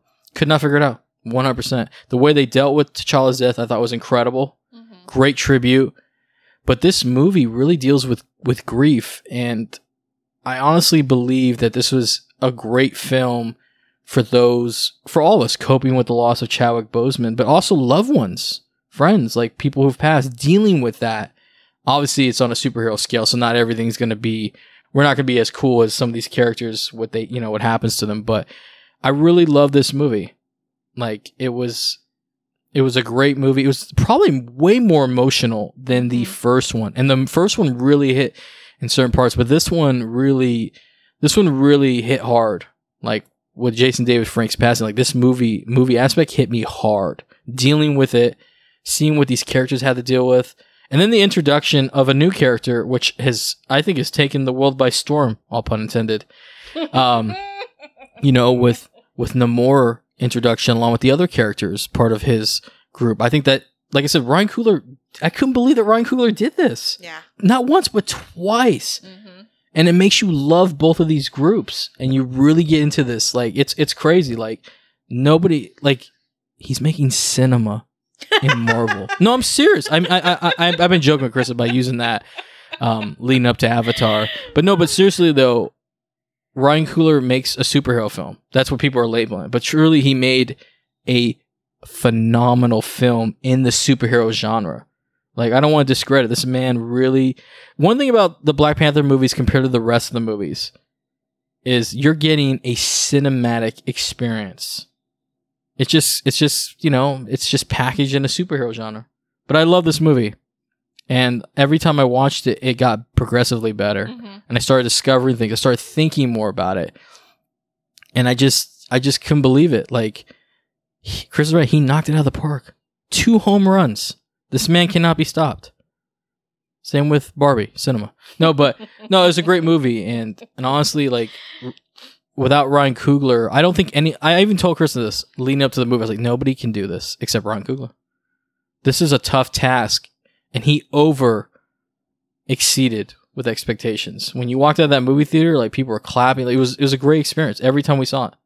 Every platform too. I loved an IMAX personally, but that's all I can say for the spoiler non-spoiler section. Are you ready for spoilers? Oh yeah. So if you haven't seen Black Panther Wakanda Forever, go check it out. Seriously, like really go check out this movie. If you have some hesitations, you know, go check it out. It's it's really good. And then come back and listen to this cuz this is an incredible film. So welcome to the spoiler section now. And Krista didn't spoil anything. I was so proud of her. Like she did not spoil a single uh, thing in this. But here we go. Krista, you're up. Okay. No more. it's my man. Um, you know, like I said, leading up to this movie, I was I was getting really excited. And I don't feel like I've gotten this excited for a movie in a really long, in a, for a Marvel movie in a long time. Now, Spider-Man, Spider, Spider-Man, Spider-Man No Way Home. Oh, I forgot about that. Yeah, that's another. That's is, it was different. It was different for me top film. because I freaking knew everything. I was Yeah. just waiting for when was this going to happen. And so I don't feel like Spider-Man Spider-Man was close. But Wakanda Forever really pushed pushed me over to the top for that one because I feel like I didn't know what was going to happen. And that's what makes a movie special. When I know the whole plot and I know all the people are going to show up, for me, walking into the movie, it's like, okay, I'm going to watch this. I already know what's going to happen. I just need to know when it's going to happen. And then the order happens in. I honestly think that's why No Way Home should be the number one It movie should be. in the phase because of what they did. This like, but when Oh, you ruin awesome. everything, it, it By showing me. yeah. So like, we're Shang Chi or any of the other um, Marvel No. films, including I'm gonna the two that I highlight the most is Shang Chi and Wakanda Forever. Wakanda Forever, you didn't know anything, and that really made things better. Shang-Chi But then they spoiled it like right before the movie came out. Shang-Chi was up there. We got introduced to a whole new world. But I think what Ryan did with this movie, I don't want to talk to him like, like Ryan. yeah. Do you like, know Ryan like he's my friend or Call something. I wish. but what what he did with this movie is he already did this with Wakanda Forever. Well, we got introduced to Wakanda, to the rich culture of Wakanda, to the technology, to the people. And we already kind of turned the page over. Now we're going to be introduced to Talokan. Talokan and the underwater kingdom and the rich culture there is there. And I thought that was amazing that he was able to tap into two different cultures that need to be represented more in one movie. It- I, I mean, I kid you not. No, I, I've read a lot of the Namor comics, and I was like, my goodness, what he did with it. I was like, I'm glad that they did not follow the comics. He did this right. Yeah. It was so cool because I think it's exciting to see communities being represented. But what Ryan Coogler does is the communities are first and foremost. But then the rest of us, we love this. We're, we're eating this up. We're like, hell yeah. People are teleconning Wakanda forever. And we'll talk about the LA Comic Con. Like, we're seeing people do this. We're seeing people have a good time at the movie theater. And it becomes part of the DNA. Like, I see people just Wakanda forever in people. my only my only real criticism with the movie is the beginning we kind of just get plopped in Yes. that's my only only criticism i honestly truly have with the movie is we just get plopped in to the beginning you know and we see shuri and she's in panic mode her brother's dying she's talking to the you know the other people her, in the in the lab so rudely but in that moment she's in panic mode her brother is dying To everything. and there's nothing that she can do. And I think the actress Leti- Letitia Wright, what she did, I think she had so much range in this movie with conveying those emotions. Because you got to think about it in your point of view. You are one of the smartest person in the world. You have access to technology that most people don't, and you can't save your your brother, your sister, your loved one. You can't save them. What that person must be going through is heartbreaking. It's mortifying. And that scene was so, so powerful. But I feel like we could have kind of gracefully, maybe some way. I, I mean, I'm not a writer, so I don't know the whole thing of it, but I kind of feel like I was plopped in. And that's my only criticism w- with the movie is I didn't like that part. Well, in, in another light, I, I agree with you. And now I'm thinking, like, I wonder if it was Ryan Coogler's interpretation of just thrusting us into this because when Chadwick Boseman died, That's Um, kind of how he felt. we, we were kind of thrown in because we, we didn't actually, true story, we didn't even know that he had passed. We were watching some, we had our phones down, and then Krista reacted because her cousin Sam had texted us. And he's in this quite a lot, cousin Sam, these stories. Um, that he had passed and we couldn't believe it. And I feel like maybe that was Ryan Coogler's interpretation of we just we need to get we have to deal with this because we can't let this we can't let this tragedy overshadow the legacy. Isn't that crazy? Like the layers. That's I, that's what I think. But I agree with you. That was one thing I didn't like it either. I was like, what's going on? But I don't know. Maybe I'm looking a different light. But yeah, th- that's my only thing. But well, we got to talk about this, Chris. I mean, how did you feel? Like you felt represented. You were telling me with with Talokan Yeah. and Namor. Like what you love Namor. Let me hear this. Let me hear this. this love for Namor. I mean, she couldn't get enough of it. you know, it's it kind of reminded me like in Doctor Strange, the Multiverse of Madness. Wanda was a villain. Okay. yes. I was still rooting for her. I know that's wrong. I know that's wrong, but I was rooting for her. I didn't feel that Namor was a, a villain. He was not a villain. I- I'll argue that all day. He he wasn't. He was just trying to protect his people. He's an anti-hero. He chooses when he but wants he to do. But he told Queen Ramonda what he was going to do. He warned her. And she still crossed the line. And that's the the whole levels of this of this movie is Shuri buries herself in her work after a year of her brother's passing, Mhm. which a lot of people who don't know how to deal with things will just bury themselves in work. and we can relate to that, all of us. You we, know, we have yeah. somebody in our lives you know, like to that. where the, the queen still has to be the queen. She has to take back the the the mantle, not the mantle, but the, the title of queen. She still has to run her country while trying to grieve the loss of her son. and cope with, and, and also be there for Shuri. For sure, you know, and so when we we get introduced to Namor for the first time, you're kind of like, what?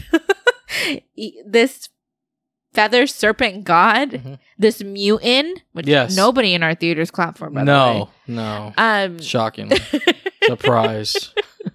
actually, in a- any of our showings, No. nobody went mutant. um, you know, Except gets, us. get, get, Every gets- four, every time mutant. we knew it's coming. Like cinema. Stop.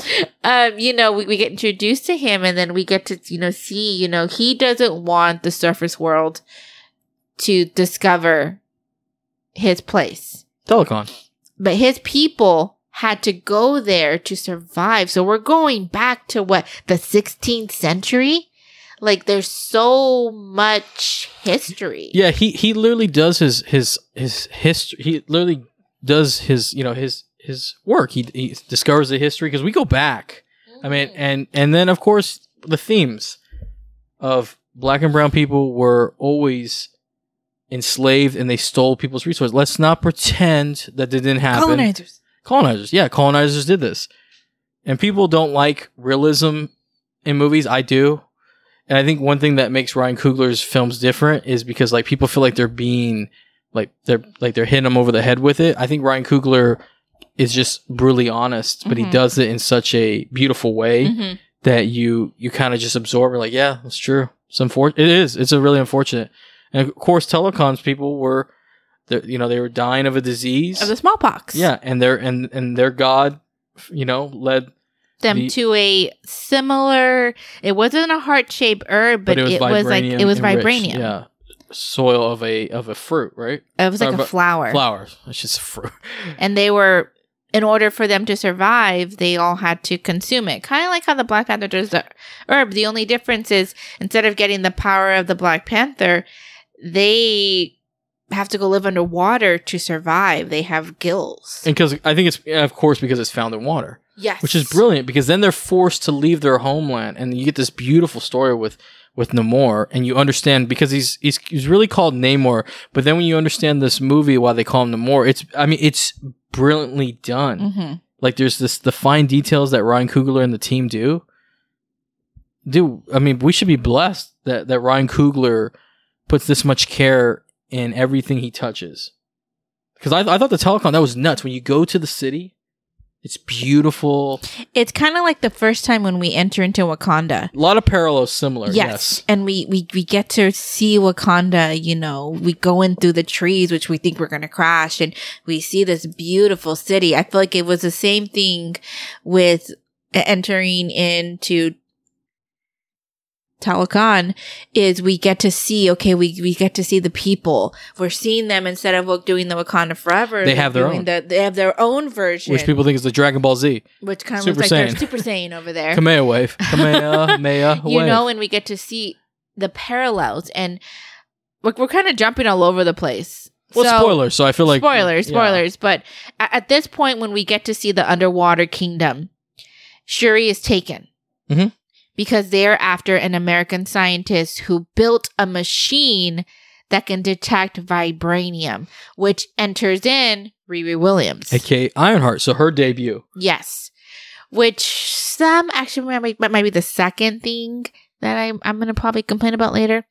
But so Okoye takes Shuri on a mission to go get the scientist because Namor wants her. Mhm. Because she is endangering his people.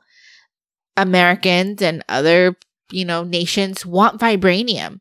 Yeah. T'Challa opened up the world that they now know there's vibranium. and the promise of sharing the Yes. resources. But of course, with the untimely death and Wakanda's policy of not sharing vibranium because w- they have to worry about what the other powers will do with it. Because we know what they'll do with it. Mm-hmm. Use it to Rage war. yes, and use and, and take all the resources like our history has shown. And I think that's brilliant that Ryan Coogler continues to give tidbits of history. And so Namor goes to Queen Ramonda and Shuri when they're trying to finish the mourning process of losing T'Challa and bearing the, the, the funeral garments. And he shows them, look at what these people are doing. The way he wrote, like his first The appearance, way he comes out of the that water was scary. and the way he his hair dries so quickly. Yes, what a skill, what a power. But he tells them, let's be allies. Let's be allies because if they come for you, they're going to be coming for me soon. And, And- this is the first act. So bring me the scientists. So they, Okoye and Shuri go on the, you know, a, a rogue mission to the United States. They visit their, their favorite colonizer to find out who, Oh, Everett Ross. to find out who this scientist is. And we find out that this girl is 19 years old at MIT and she is a genius. She Like- is. Like Shuri. Very similar. Yes. Yes. Very you know, but of course things don't go go according to plan. We get this epic car chase, you know, running from the the, the popo, the feds.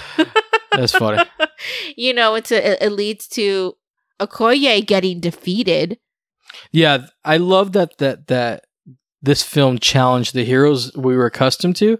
That that Ryan Coogler gives them adversity that feels real. They're not believable. invincible. Yes, even though we believe they were because of how well, but like he really shows how powerful Telecon is when vibranium versus vibranium. Yes. It is a nightmare, Yes. and that was And- cool. We did see a little a little snippet of vibranium vibranium in the first movie when T'Challa and Killmonger fought. True, but like But a- this a- was like another amplified. power. Yeah, another Oh, power. yeah, you know, and so Shuri gets taken and she's obviously treated differently because she is a princess, you know, that they dress her in different clothes. That the humor I thought the humor was good, but it didn't always hit for people. No, the, the best humor was when Shuri and Okoye went to the college. Yeah. Because Shuri was a fan favorite because she had some of the funniest um, dialogue in anything she was in. And this one, unfortunately, because we're dealing with grief, you didn't see it as much. So when we got to see the glimpse in the college, I, I loved it. But yeah, some of the humor wasn't 100%. And I, th- I think that's just a lot of that has to do with the theme of the film of, of dealing with grief. yeah. But um, yeah, when Namor showed up, and and you want to say it, how, what they call him, I love the way he said it. Namor? Yeah, when he goes, they call me Un like niño se enamor. No, but like when he's like cuckoo Oh, con. oh, ah, cuckoo, God. the way he like, I'll be honest with you, like screen presence to me is is is a huge thing. When you can command, He's like, or my enemies call me Namor. yeah, when you command your presence like like Tony Leung as Wenwu, or like Robert Downey Jr. as Iron Man. The two, the three biggest MVPs of this film was really Angela Bassett, Queen Ramonda, Oh, yeah. Tenoch Huerta, Namor, and of course Letitia Wright as Shuri. All three of them put on outstanding performances.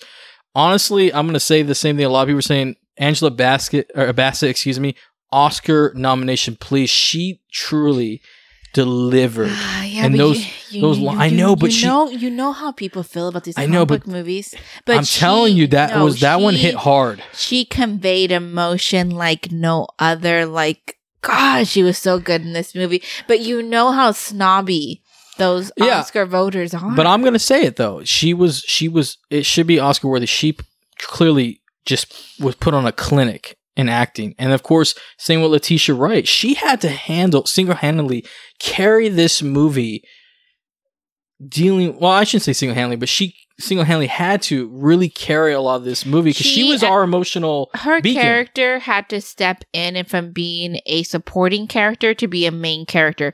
The only problem is, in my opinion, she got overshadowed by Namor. Yeah, Namor uh Tenoch Huerta's Namor was really powerful because he he clearly understood the assignment because like his portrayal of it was incredible. Like it's I'm gonna be honest with you, Namor is gonna be scary in the Marvel Cinematic Universe because he's smart and what he wanted in the beginning of the movie, He he, achieved. And I told Chris I like, he got everything he wanted. So at the end of the day, did he really lose? No. No. But at the same time, we got a lot of growth from Shuri. When she became, when when they figured out how to do the Black Panther, I love that. Uh, I love the scientist aspects and that that frustration she got when she took the herb, and we got to see Killmonger. That was that's what Chris is right. The surprises of this movie was incredible. Was seeing Killmonger show up in her vision. Let's let's go back a little bit.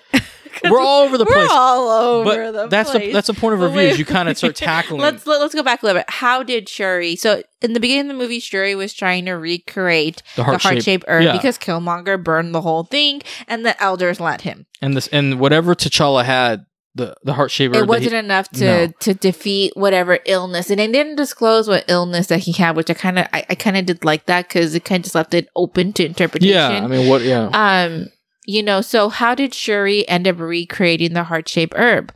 Well, Namor, when they took Shuri and Riri Williams down to, it wasn't necessarily, it was like a cave that she entered in late later to go into. Ah, Telecon. Talokan. Um, So tongue tied with Telecon. Talokan, Talokan. Okay.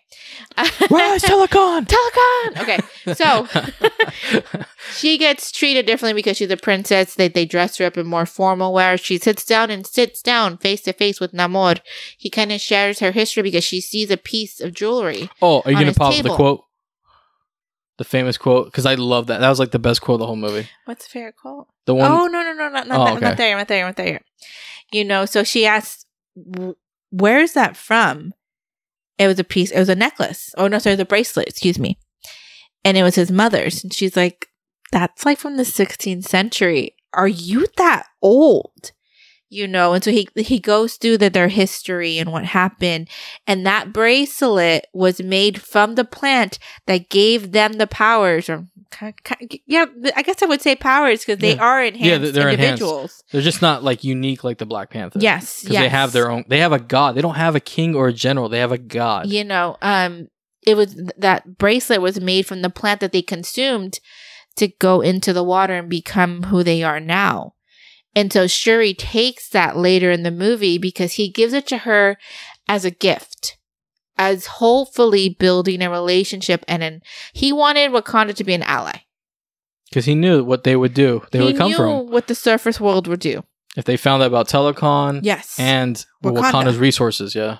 So he gave it to her as a gift. So when Nakia finally comes in, God, this movie, there's so much going on. In I know. This movie, honestly, It's- truly. it's a This long really- episode, It's a long episode. But I feel like it's due. People have been wanting to hear us. We need you to talk know, about this. so when Shuri gets rescued by Nakia, who's been away in Haiti, we'll come to that later. Mhm. Um, Queen Ramonda comes to her because Okoye failed. And seeing, oh, that broke me when and Okoye seeing failed. Okoye lose Shuri, have to go back home, has to face the council and the other Dora Milaje, and to and to have Queen Ramonda strip her of her general title and her Dora Milaje. You took everything from I felt her. that. It hurt. That was heartbreaking. Because you're emotionally invested in it, so it really hurts. Like Danai uh, was fantastic in this as well. Another just uh, the cast is was all star level You know- performances here. So eventually, Shuri gets rescued, and you know, Queen Ramonda goes to Nakia, who's in Haiti, who's been there for six years. Um, It's very important those six years. yes, it is. And she goes, she because she was a spy. She could infiltrate, you know, countries, you know. So she was able to go in, get Shuri, get Riri, and for Riri, Riri. I can't talk today.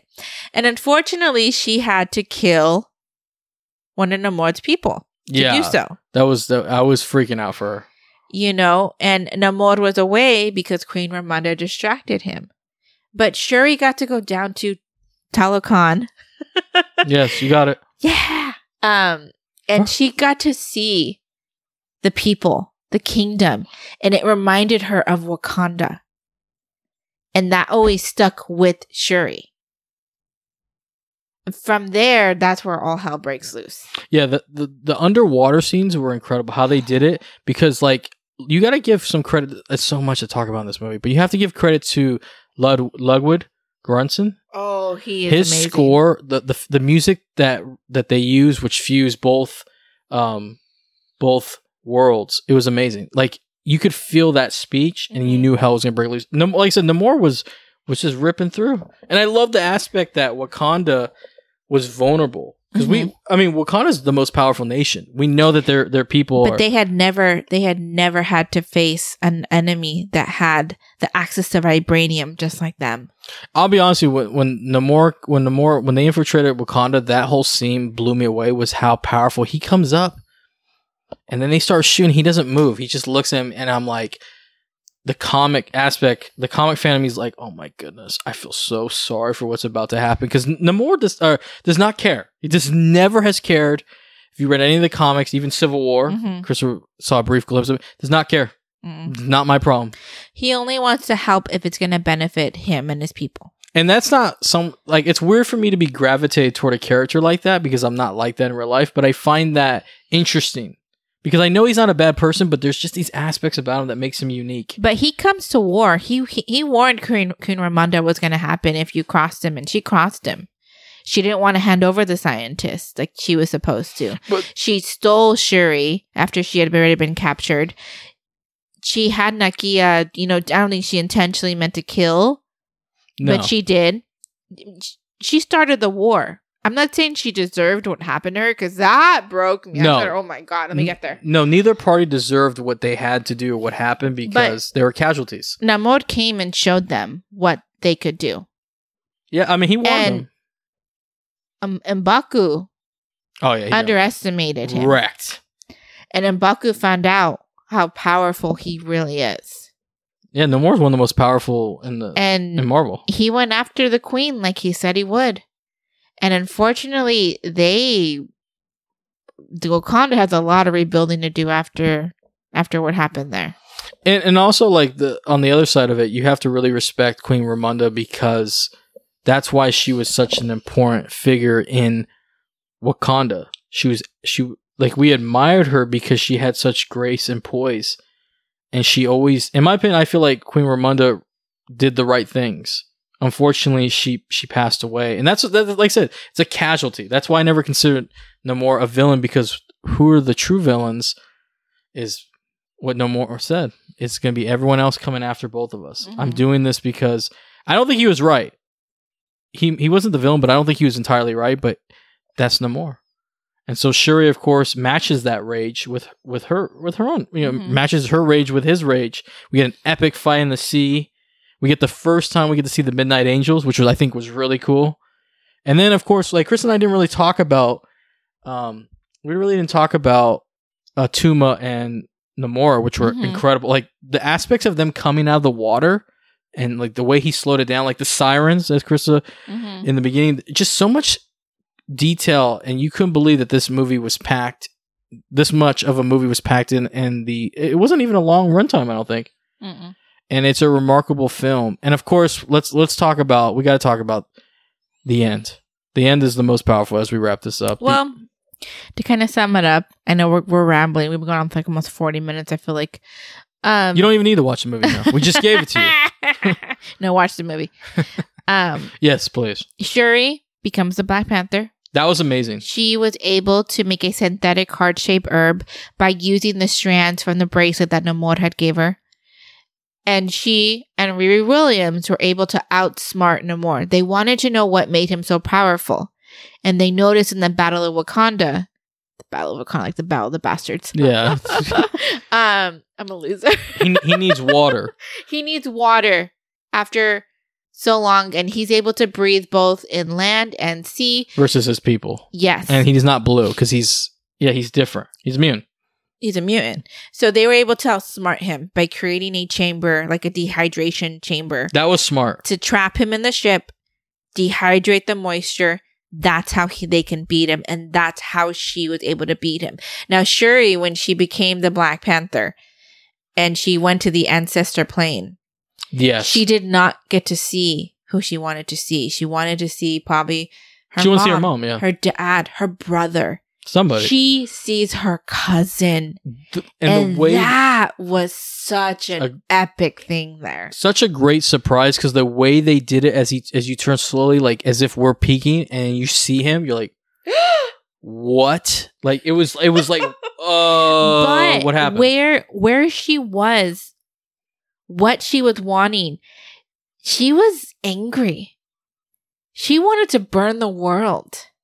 She wanted to wrong whoever wronged her. because she couldn't deal with the death of her brother, And that is what Killmonger was all about. They were no different. and he was fantastic in that little. Oh, yeah, It was it was just it was intense. that was a wake up call to Shuri. But it was great because when she comes out of it, the discovery that it worked was brilliant. And then we get the whole Black Panther reveal, Yes. and I loved her suit.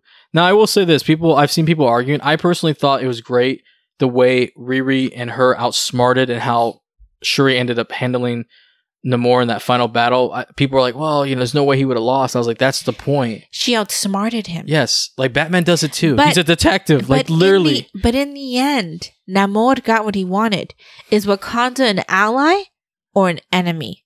They're allies. They became allies. But he knew when to yield because it. I love that aspect of when when she was about to kill him, he retorted back to his childhood, what they went through. But it, that was also a nice parallel from the first Black Panther when M'Baku and T'Challa fought. Mhm. And he said, yield for your people. exactly. So there's a lot of parallels with. Shuri. You see what I'm saying? Like this movie's incredible because Ryan Coogler adds all these layers on top of layers that you really need to think about this movie. Yeah, there's a lot of parallels between Shuri's um, journey and T'Challa's journey into eventually the Black Panther.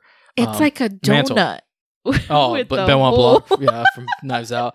But yeah, it's just uh, incredible and just incredible. And then of course, let's talk about the ending, like the, the, part that. we had to the deal- reveal. Oh, wow. Well, we'll talk about like th- that reveal, but let's talk about the. We're finally dealing with, you know, we're finally going to confront the, you know, the uncomfortableness of this is our tribute to Chadwick Boseman. We're we're all we're all going through this together. We're we're going to move on and honor the legacy of this incredible man, this incredible character in this movie.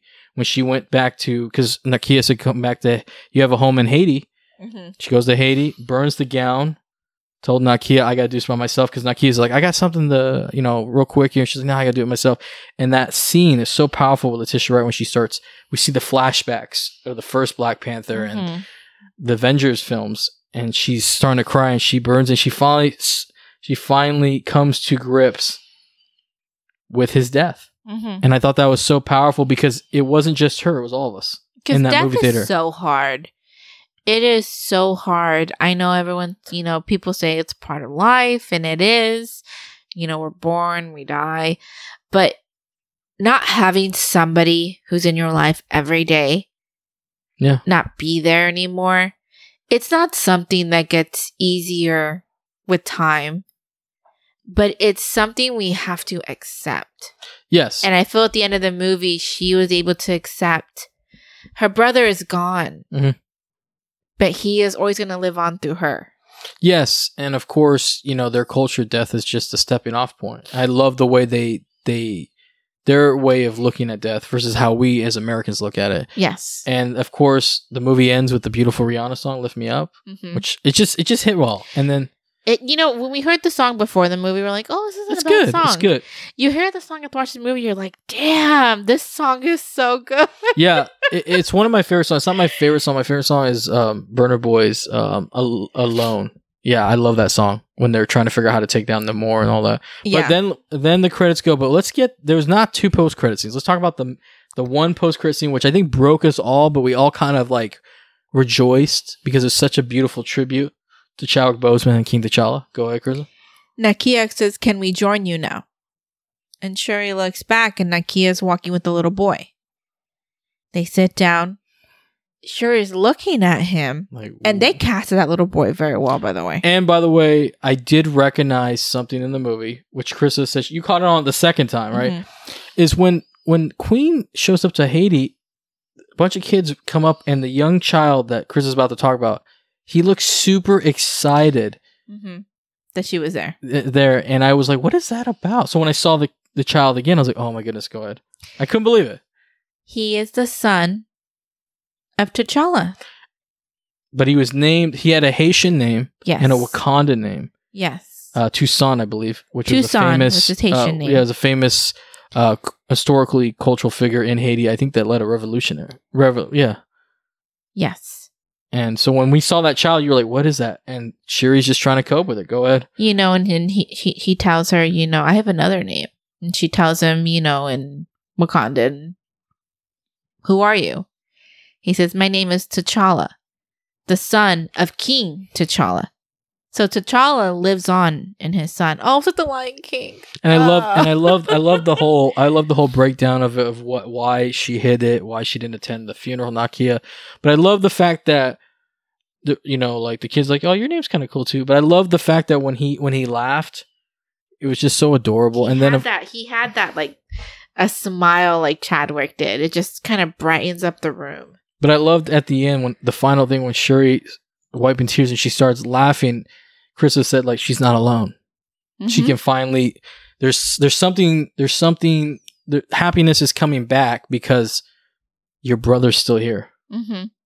and you still have family Nakia and Baku Okoye like but that child we all now ch- like everyone kept saying recast T'Challa the tall T'Challa's still here and it's beautiful how they did that that was perfect and so that that And the wraps up soundtrack. Oh, it's amazing The first time I heard the soundtrack, I couldn't decide if it was better than the first soundtrack. Yeah, the it was first hard. soundtrack It was was, amazing. fire. But the more and more I listen to it, it it's a mixture of different language. There are six languages in this movie, according to Ryan Coogler. We could only detect five. yeah five so if someone knows the other one please let us So- please add us on social media because I would love to know Obviously, English. There's Spanish. There's Mayan. There's French, and there's M- Wakandan, which is there's a real Yeah, it's a real that language. Yeah. There's one more language in this movie, and we can't figure out what it is. you said French right French, Okay. yeah. Um, real quick here because we're about to wrap this up. We forgot to talk about two things here: uh, the Riri Williams aspect, Yes. and of course another surprise that Everett Ross's wife, yes. ex-wife, is uh, um, Val Delafontaine, the Mhm. new director, Patrick. yeah of the CIA, which we've been seeing pop up, played by uh, uh, Julia Louis Dreyfus Mhm. from Seinfeld. She's popping up as a new baddie in a bunch of shows. So the Riri Williams aspect, I'll take it first. Um, my thing is, uh, a lot of people were like saying whether or not she was in it would it made a difference. It is true. I don't think either aspect, but I really did like Riri Williams coming in. But I compared it to the Civil War aspect where Spider Man kind of just got thrown in there. That's how I felt Riri Williams was, and Namor and Black Panther's introductions were a lot better because More organic. more organic, more natural, more emphasis, more center of the story. Where that's the downfall with Riri Williams. I think she's essential. She had to be in this, but I felt like it was kind of hard because there were so many other great things happening in the movies. What about yourself? No, I mean I agree with everything you just said. I mean, she needed to be part of the. She needed to be part of the story, but Great I kinda, character. But I mean, but I kind of feel like it was just kind of bloop in there just to kind of fit. And we're getting like little, little, little tidbits of her background, Yes. which I'm excited for a series because I thought they casted well with with her. She was good. Um, the other, oh, we already talked about. Yeah, the Val one too. Like, um, that one could have been in there or not. It really didn't make a difference. It, but it, it added a little more. It added a little bit, yeah. more to it. Yeah, That because was it, it good. really stung. But And now Everett Ross is Wakandan. Yeah, that was really cool. Yeah. That was really cool because that was that was definitely a callback to the first one because he always he stepped up, Mm-hmm. defended them. He put his own safety at risk, his own career to Mhm. help them in their need because of what they did for him by saving his life, and to be rewarded with a lot of great humor by Mhm. Okoye. Amazing. So yeah, great film. I know so Great much to talk about. So much fun. So final Definitely thoughts. watch it. I can't wait to see the theater again. Rating. Huh? Final thoughts and rating. Sorry. Oh, my rating for this is a 95, bro. I don't remember what I put down for the first Black Panther because that was like four years ago, almost five years ago. Um, but I I've been thinking about this. Is this better than the first one? It's a hard question. Um, For me, yes. I love Namor. I love Talokan. I loved everything about this movie. I mean, there's some little parts we could have ironed out a little bit, but Ryan Coogler knocked it out of the park for me. He really, really just elevated this story and made it more rich, more complex, more characters. And when you re enter this world again, you're excited to see what's going to happen next. Like, I need more Namor in my life. oh yeah. Um, my final thoughts is this is probably the most important film in the Phase Four because of the aspects of what happened in real life with Chadwick Boseman, and of course to move this character and these two now these two worlds forward. It's it's a great film. It is way better than what you're gonna anticipate, and it, it it's quite a journey for us and the characters. And I just love the aspect of dealing with grief. I feel like Ryan Coogler really nailed that perfectly of how we need to deal with grief. How do we deal with losing somebody we care about? And I love Namor. Chris, I want I want more Namor. I want more Wakanda. I want more Shuri as Black Panther. I cannot wait. Talokan. Yes, Wakanda forever. I cannot wait for this. But honestly, the best part about this is the legacy of Chadwick Boseman. Especially, we didn't talk about, it, but when he went up with his with his casket with the I arms, cried like Yeah. six times in this movie, man. It was Uh, amazing. Every time, every time I cried. a fitting tribute to Chadwick Boseman, and I think that Ryan Coogler just overexceeded. And I can't wait for the third one. So, uh, my rating, um, yeah, I would probably, I probably have to agree with Chris on ninety five because I hold the the other, I hold Black Panther, uh, like like a ninety, like a, truly like a 97, 98. Like it's really, I think I did 98. it's great, yeah. I don't remember. I'll have to go back and like look and like listen and see. But that is uh that is it. Thank you guys so much for listening. If you liked if this is like your first time checking us out, um, you know, definitely uh subscribe wherever you get your podcast from. We're on pretty much every streaming platform. Uh social media wise, if you like to stay up to date, it's TOC movies at Instagram, Twitter, Snapchat. But uh yeah, that wraps it up. Of course, thank you guys once again for listening. We hope you guys have a wonderful holiday season. And a happy new year. I hope you guys happy have a great New year. Year. It's going to be the year of the rabbit. Yes, and like I said earlier in the beginning of the episode, uh, I just wish the best for everyone. And if you're, you know, not feeling, Health and happiness. it's important. It is. And if you're not feeling too well, reach out to somebody, even if you don't think um, that person cares. You'd be surprised. Anybody, and of course, we put the the hotline, the suicide prevent prevention hotline, in the description there. So please reach out. So happy New Year, happy holidays. We'll see you guys hopefully relatively soon in 2023. So this is it. So until next time, Wakanda forever. Wakanda forever. I'm the Patrick. This is Carissa. Stay tuned for another episode of Tomorrow Comes Movies. Well, thanks for listening, guys. Uh, this is Kyle Phillips. I hope you enjoyed, and uh, hope you do more stuff with Tomorrow Comes Movies.